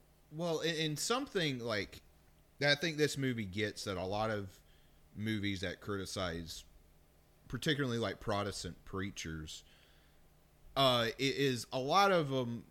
A lot of those other movies tend to characterize them as, you know, they're putting on this facade, but like deep down, they're like doing all these like, you know, they're they're intentionally being malicious. Yeah, and that, but like. Like, like they don't believe their own shit. They, yeah. They're just using this as a tool. Yeah. People like him or like Kenneth Copeland, for instance. It gave me big Kenneth Copeland vibes. If you know who that T V preacher is, he's a fucking insane man. But um, it is they believe that. They they are they're they have their heads up their ass sniffing their own farts. They actually believe this shit. And, and that, even, even that's what makes it so dangerous because... If you, if it's someone just using that as a tool, you, you, you know, you can sort of reason with them because there, there's sort of a logic behind it. But when someone has sort of, you know, fallen off the deep end, for lack of a better phrase, there's not much you can really like reason with. And and, and, they, and like and people like Kenneth Copeland and like Robert Mitchum's character in this movie, they do have nefarious purposes, like, you know, and and. It's very much centered around money, but he still genuinely believes but, in like this twisted version of the gospel that he carries with him. Yeah. And, and he uses his faith to justify what he's doing. He's like, oh, it's God's talking to me and God told me to do this. It's not me. It's him. Sort it's like, I, I'm just, I'm just an arbiter of his will. And to, to, to, to see these, all these little moments, like even when he drops his facade and like, gets angry and yells to the children, like he still has like the whole like the God mentality about mm-hmm. him, but he just sort of like drops that charm and he snaps and he, and so like he's scary in all these different levels. And but when he sort of meets his antithesis in the latter part of the film with Missus Cooper, I think that was her name, and like how like she while she's uh, on the like on the surface it's like very caustic old woman, like she has a genuine like faith and genuine like desire to help people. Like she has all these like basically orphans that she's sort of taken upon herself to raise, And I, to me, one of the best moments of the film is where there's like this standoff between mm-hmm. Missus Cooper and Robert Mitchum's character. It's it's so it's I can't get over it. It's it just burned in my head. I just love this shot. How she's sitting in a rocking chair with her shotgun, and she and like her top half is completely in shadow, mm-hmm. but there's like this halo of light around her. And then Robert Mitchum, he, he's sitting at night, but it's like a well, it's like a moonlit night, so he, he's well lit, but half of his face is in shadow to represent mm-hmm. his his sort of like duplicitous nature. And they're singing like these like almost dueling versions of these like Southern hymns. It shows like he's just like this warped version of Christianity, and she has like a more generous, genuine spirit. Well, well, like, you know, he's singing just leaning, leaning on the everlasting arms. But when she's, you know, singing against him, essentially, she's saying lean on Jesus. Like, she really knows the the good parts of this belief system, this religion, and not using it to justify whatever horrid acts. Yeah. She's my favorite character in the film. Like, oh, oh, yeah. And plus, it's really refreshing that to finally get someone who, like, who doesn't talk down to children, who listens to the children, mm-hmm. and like she immediately acts on like, hey, this guy is no good, and like, and just because you're a preacher doesn't mean you're a good person. Exactly. Yeah. But yeah, I, I just really fucking love this movie. That, that that's definitely one of my favorite movies I've seen this year so far. Oh, and yeah, I was really glad I sat in on that one, because um, it told me what it was, and I just looked at the description, and I was like, you know what? Yes. Let's go. Yeah. Well, and, and you know, like I, I heard about this movie, you know, for a while, and people talk about how it's oh, like one of the scariest movies people, you know, it, it like people talk about like how scary the movie is. And I was just, and from the way people described it and how I, it was also like, this movie's from nineteen fifty-five, how scary can it be? And it's not like, I don't want to be like, it's like this, you know, like The Conjuring or something, you know, or something like uber scary. But the, like the parts, especially when he, when he is alone with the kids, is some of the tensest I felt while watching a movie. Mm-hmm. Cause you, you, you just, you just feel the danger, cause you have like this gigantic, imposing man, long limbs, large hands, and he just, you know, he's nefarious, and at any moment he could just like, you know, do something to these children, and they can't fight back because they're like small children. Yeah. But you know, they they are more res- resourceful, and I do appreciate how the movie sort of in in in a time in American history where there's a there's a lot of, I guess, like, not to be too derogative about it, but like fluff in media, just having like a very, you know, daring uh, attempt to say, hey, the world is not as nice as you think it is. E- even with these things that you recognize you enjoy, those things can be used against you. And, and the whole movie, especially early on before the preacher is really involved in the story, it has this very Andy Griffith-like quality. If you've ever watched that old old show from probably around the same time this movie came out. And it's very much this sanitized version of small-town America. And, and to me, I feel like this is a more accurate representation of what small-town America is like. You know, and despite the plot being, you know, a little outlandish in a certain way, you know, not it's not every day you hear about serial killers hunting children who know the secret location of a stash of money. I mean, obviously there, there's like some fanciful parts, but like the whole thing where there there's a there's an old lady in town who's kind of like a very like busybody, kind of forceful personality, and she kind of mm-hmm. like it's through like her goading and like the preacher's own like insistence that like he gets In, involved with the children's family. Yeah. And like at a fairly rapid pace. And also, before we stop, you know, move on to other movies, the the, the fucking love-hate speech he gives, it, it's straight up and fucking do the right thing. Yeah. It was, like, it, like almost word for word, but you know, it's, it's adapted a little bit. But like when he started, I'm like, wait a minute. Yeah. Wait a minute. Yeah, like, because I haven't seen that movie But and I remember you saying that, and I was scrolling through Letterboxd to read some of the reviews, and one of the reviews I saw was like, he was like, you know what? I get the feeling Spike Lee really likes this movie. Because the pastor has like love and hate tattooed on his knuckles. And then... oh, that's awesome. And then in, in Spike Lee, there's a character who has like these almost like brass knuckle rings, but they say love and hate on it.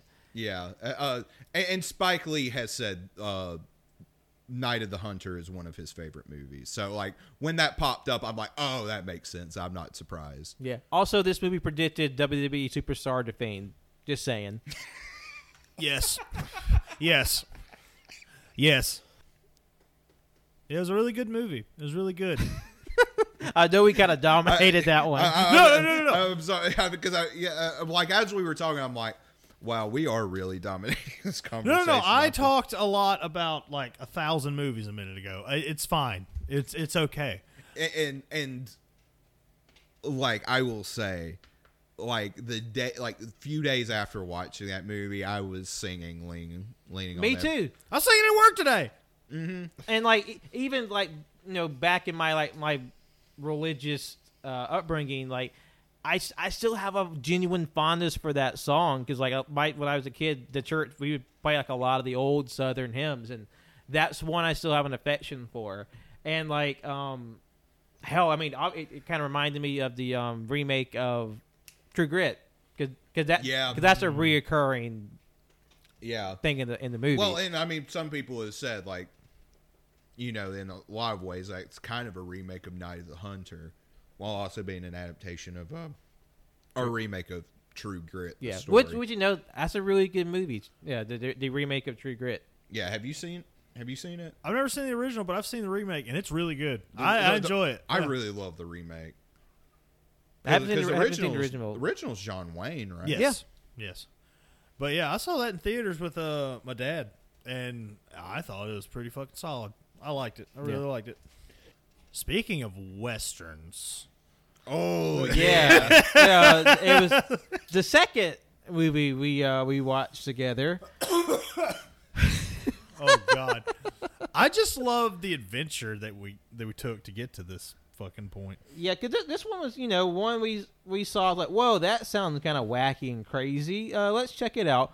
Which was twenty thirteen's Dead and Tombstone. How did we, what movie were we watching where this movie?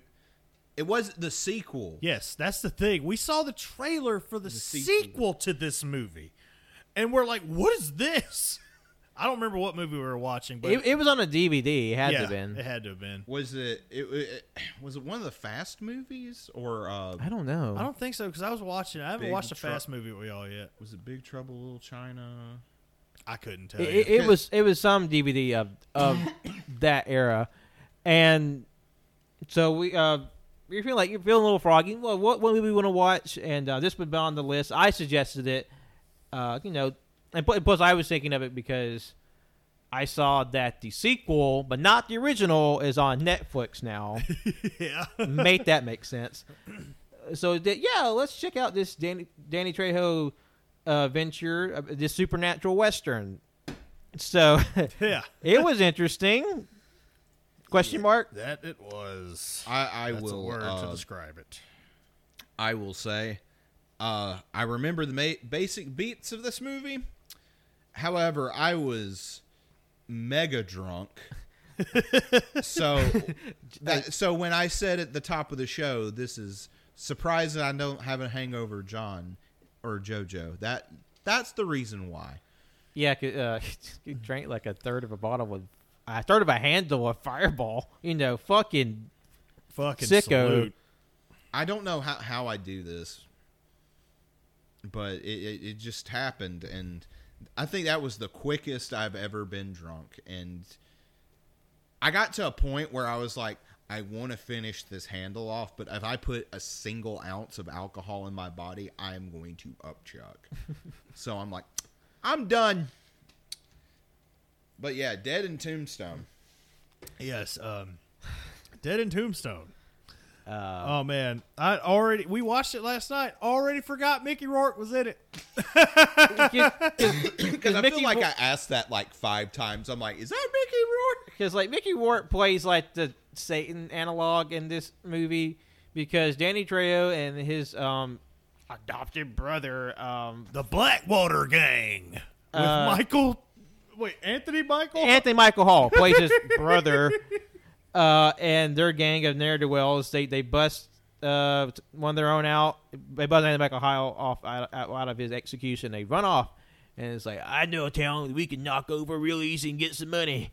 And then you know they go and try to knock over, and then uh, some shenanigans happen. Then they turn on Danny Trejo and they shoot him and kill him.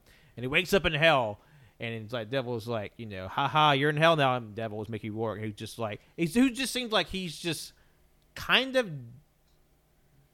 on an elevated plane of existence. Like you just kind of seem to be just like somehow just physically present in a film. Honestly, I just feel like he's in his bathrobe because he's got like his shirt like all the way like to his belly button open, and he's just kind of just like yeah. Mm-hmm. He's got so, like that road road warrior roid belly going on there. Yeah, like bit. he's got you know he's got he's got a tummy like a weird old man he is. Um, so basically they do this whole like Ghost Rider thing. It's like, hey, if you let me out of hell, I'll get some bad guys for you. And it's like, all right, go get uh, those no good uns. And so then it's just like Danny Trejo hunting down his old gang for revenge, and which you know, cool premise. Yeah, that's what sold us on the movie. It's a spooky supernatural western. But goddamn, you couldn't see hardly shit in this movie. No. It is so dark. And I understand it, it's a Western. There weren't lights in the West. Yeah, everything's kind of like, I get it, I get it. But also, this movie's fake. So, but there there really no reason for this movie to be as dark as it was. Yeah, there were some shots just like you just didn't know what the fuck was happening.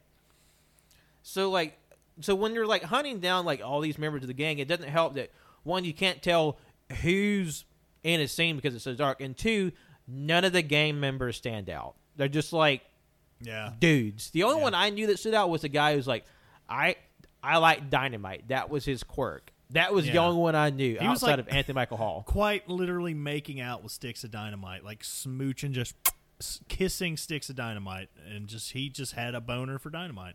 And on that's, T N T. That's well, the only, T B S, fuck. That was the only personality any of them had.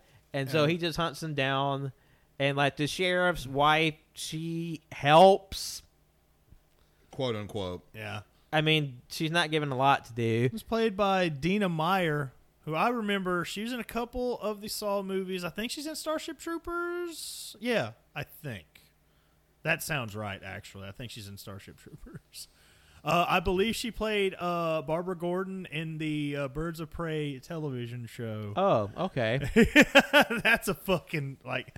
weird deep cut there, but yeah. yeah. For all you Birds of Prey fans out there. Yeah, all none of you. All my Birds of Prey fans, bees in chat. But it was just the one thing that I thought was just like, I mean, I guess, you know, you, you have to further the plot. They, they they have to have a reason to kill Danny Trejo. But like, you know, they just busted your ass out of fucking... uh. dying. You were almost hung by your neck until dead for being you. And and then they got you out and you're like, hey, he's like, like you said, they had a plan. They're going to uh, rob this town. And the plan was to fucking dip. Danny Trejo was like, hey, we got the money. Let's leave. And he's like, you know what? I fucking like it here. I'm going to post up. And then bang, bang, bang, bang. They just blow him away. It's just like fucking crazy. And then we get to, you know, we, we've already seen him once in this movie, but then we get swirled down to the hell toilet, get to the bucket of Botox that looks like Mickey Rourke. And we... bucket of Botox. That, I mean, come on, look at you're that face. Not, you're it's not seeping wrong. From his fucking lips at this point. Bitch, like, where's the fucking lie? And like... Oh, the man. Gender swap version of Zsa Zsa Gabor. And, um... But yeah, this um, it's very dark. Uh, like you said earlier, there's a lot of shots where people are walking through. You know, it's a famous shot. It's been done a, a million times over. It's a great shot, done well. But like the saloon doors, people walking through with the bright lights. But it's just like sometimes, like there's one shot where like literally like when the gang was coming in, it's like seven people are coming through here, and it's like lingering in. And now we are looking at, oh, God, pull that one up on the corner where he looks like one of the vampires from The Matrix next to Robert De Niro. Oh, my God. Oh, my God, he does. Like, how bad? Oh, God. I, oh, I feel bad. I'm sorry. But. What? What is that? What is that? Take Back. That's not Mickey That's Rourke. Last year. That movie came out last year. We're looking at a a thumbnail from a trailer for a movie called Take Back starring Mickey Rourke. And Mickey Rourke looks different in every picture of him on Google Images. Every, for real. Every single one. But, uh, but yeah, like, I remember, like, when, when he's in hell, I noticed, when he's in uh, the hell toilet, um, there's, like, you know, a lot of, like, How, how would you describe it? Like weird, like overdubbed sounds over, like almost echoey style. Yeah. Like when he's talking. It, it, they put some reverb on this bitch. Yeah. And and there are parts when he go when he's um earth earthside where you know that doesn't happen. You know, which yeah. you know makes sense because it's in hell and yeah. there's there's a lot of like intentionally disorienting shots. I mean, because like it's hell, it's weird and it's spooky, but at the same time, like it's still like. Not cut together super well, and like even some of the, the real world cinematography is still kind of disorientating. Oh, and how they're just like a lot of just needless random slow mo too. Yeah, and like the, yeah, the the editing is just super wonky. And it's like so that's like the point I was gonna make about the weird sound effect they had on his voice because there was one part when he was in hell where there was literally just like one little shot where he said like.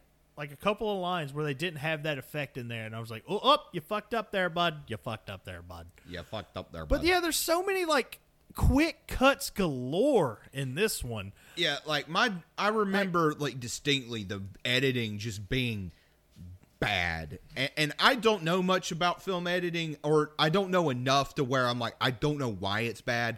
This movie just feels wrong. Yeah. And, and especially like the bits where uh, I don't, I feel like it happened all the time, but it may have been just like one chunk of the movie when it's Trejo and uh, Rourke down in the hell toilet, and it's literally there's a reason why I call it the hell toilet. Like the shot, the editing, it's like the camera is like spinning the whole time, right? Mm-hmm. Just every time it hits a wall, it's a different shot, wall, different shot, wall, different shot, just all centered around them, and it's just spinning the whole time as it descends into like down this tube into hell. Oh, and it's like like he's delivering this dialogue, and it's like you're almost in this rotating room while he's giving you all this exposition, and it's just like, man, I'm getting dizzy watching this movie sometimes. I mean, and it's like I wanted this to be fun, and there, I guess there are bits that I guess could be fun, but man. Because the thing is, on paper, and, and this is why I think we, you know, wanted to go for this movie. It's like we all like Danny Trejo. Yeah, we do. Like, like Love even in, even like bad movies he's in, he's usually pretty fun. Yeah. Uh, and, and like the trailers. I mean, you could tell like this wasn't going to be a cinematic masterpiece oh, yeah, by yeah, any yeah, means. Yeah. But for like some like direct video garbage that you know you could just throw on a Sunday afternoon and have a fun time, I, we were like, hell yeah, let's do it. And, and it just wasn't all that fun. It was just kind of, I think it just took itself a little too seriously. Yeah, I guess yeah. so. It just like, for for a movie that has a pretty like kind of wacky conceit, it's kind of mundane. Yeah. Like there's not like a lot of spooky. I mean, you go to hell a couple of times. And like, I, I know a Western might be kind of a tougher sell, just like straight forward one these days, but like you know a good Western's a good Western, and like even better if it's got some spooky shit in it. But I don't yeah. know, something about this one, it wasn't as fun as uh, let on, but apparently it made a, did well enough to do make a sequel, and apparently the sequel is like marginally better on Letterboxd. Yeah, because uh, because apparently it uh, Letterboxd one, the first movie is two point three average, uh-huh. and the sequel is two point four. And it's a minute shorter. A whole minute shorter. That might be why it got the bump up. It's like, thank God it's up, it's shorter than the first one. That's like, it's weird because it's called like Dead and Two. First of all, it's like, uh, I, I'm glad I remember this. I did want to talk about this. Uh, they show up uh, uh, what was it called? Like, was it like Edenville or some shit in the town that they rolled up in? Yeah, because it's a paradise. And uh, the, did you do you get it? Do you yeah. get it? Do you get it? Like, oh god! And then, and then, like, you know, uh, Anthony Michael Hall, uh, the uh, if I remember, the half brother of uh, Guerrero, that's Trejo's character. Which apparently there's inconsistencies in the naming of the character as because well. Because in the movie, the character is called and like stated to be Guerrero de la Cruz. Yeah. But on Letterboxd, he's known as Guerrero Hernandez. So I don't know where the disconnect came from, unless they're just like, we don't fucking care. No. Or maybe one of those things where like the De La Cruz is more of like a title than an actual name. Or m- maybe it was it was originally one thing and it was changed, and maybe there were some press releases or something that. Got that, out. That might be yeah. it, honestly. I, I just thought it was funny because they like roll up into this town and it goes, all right, we. It's like, I I rule this town now, but I want the name of this town to strike fear into the hearts of people who walk into it. So what do we do? We're going to name it after a movie I would much rather be watching right now. Tombstone. And, and, I, and I love yeah. how when they change it to Tombstone, they just take a black sign and just stick it sideways yeah. over the main sign. Oh my god, man, we do need to watch Tombstone. We need to we need to refresh our, our palate on the on the Western end. I mean, we got one good Western end this year so far, Hell or High Water. Hell or fucking High Water. God, that movie was so good. I can watch that. That's movie. Been our Hell or High Water mark. Well, I, I can I can watch that movie anytime. I feel like I love it. So good, so good, so good. Are we going to watch Dead again in Tombstone though? How, that's the sixty-four thousand dollar question. Uh, probably not right away. Uh, yeah, I mean, like, like I want to watch it eventually, just you know, yeah. out of curiosity. But like, I mean, definitely not like right after, like after we get done with this podcast, I want to go watch Dead again in Tombstone. Yeah, though. I mean, I, I, yeah, he dies. Twice. Dies yeah, again. That's, that's the thing. Like, he dies, yeah, if I remember, d- twice in this movie, correct? Yeah. Oh, so, like, three times. So this should have been called, like, Dead the Third Time, even though this is the second movie, in parentheses, in Tombstone. Like, it, uh, it's like... I feel like they needed another draft to iron out these details. Like, because right now, it's so confusing. Like, it's another gang that rolls into another town and decide, like, this one's called, like, Steubenville or something. And it's like, no, no, I'm taking... It's, like, starring fucking, like, I don't know, like, Walton Goggins. I'm gonna take over this town with my big-ass teeth. My big-ass... like, like he just... Like he teeth just, stone. Like like he's just bouncing teeth off his like off his veneers. I say that. I love you. No, Walton Goggins is is fucking. It's one of my favorite actors. I love Walton Goggins. He's so good. But he's he's he's a little bit of a goober. He's he, he's, he, he's kind of goofy looking. God bless him. Like, I love th- that is my new favorite like reaction face. Whenever there's something that I love in our chat, and there's just this picture of Walton Goggins. He just has this uh, look on his face. It's the, it is the goofiest picture I have ever seen. It, you, it, it's now, his big ass forehead. Now you joke about you know there being a character with big teeth or whatever in the sequel. Jake Busey is in the sequel. Fuck off! No! Oh, wow. So you're closer than you thought. You know what? I, I somehow should have known this. God. That seems like the right about right amount of celebrity.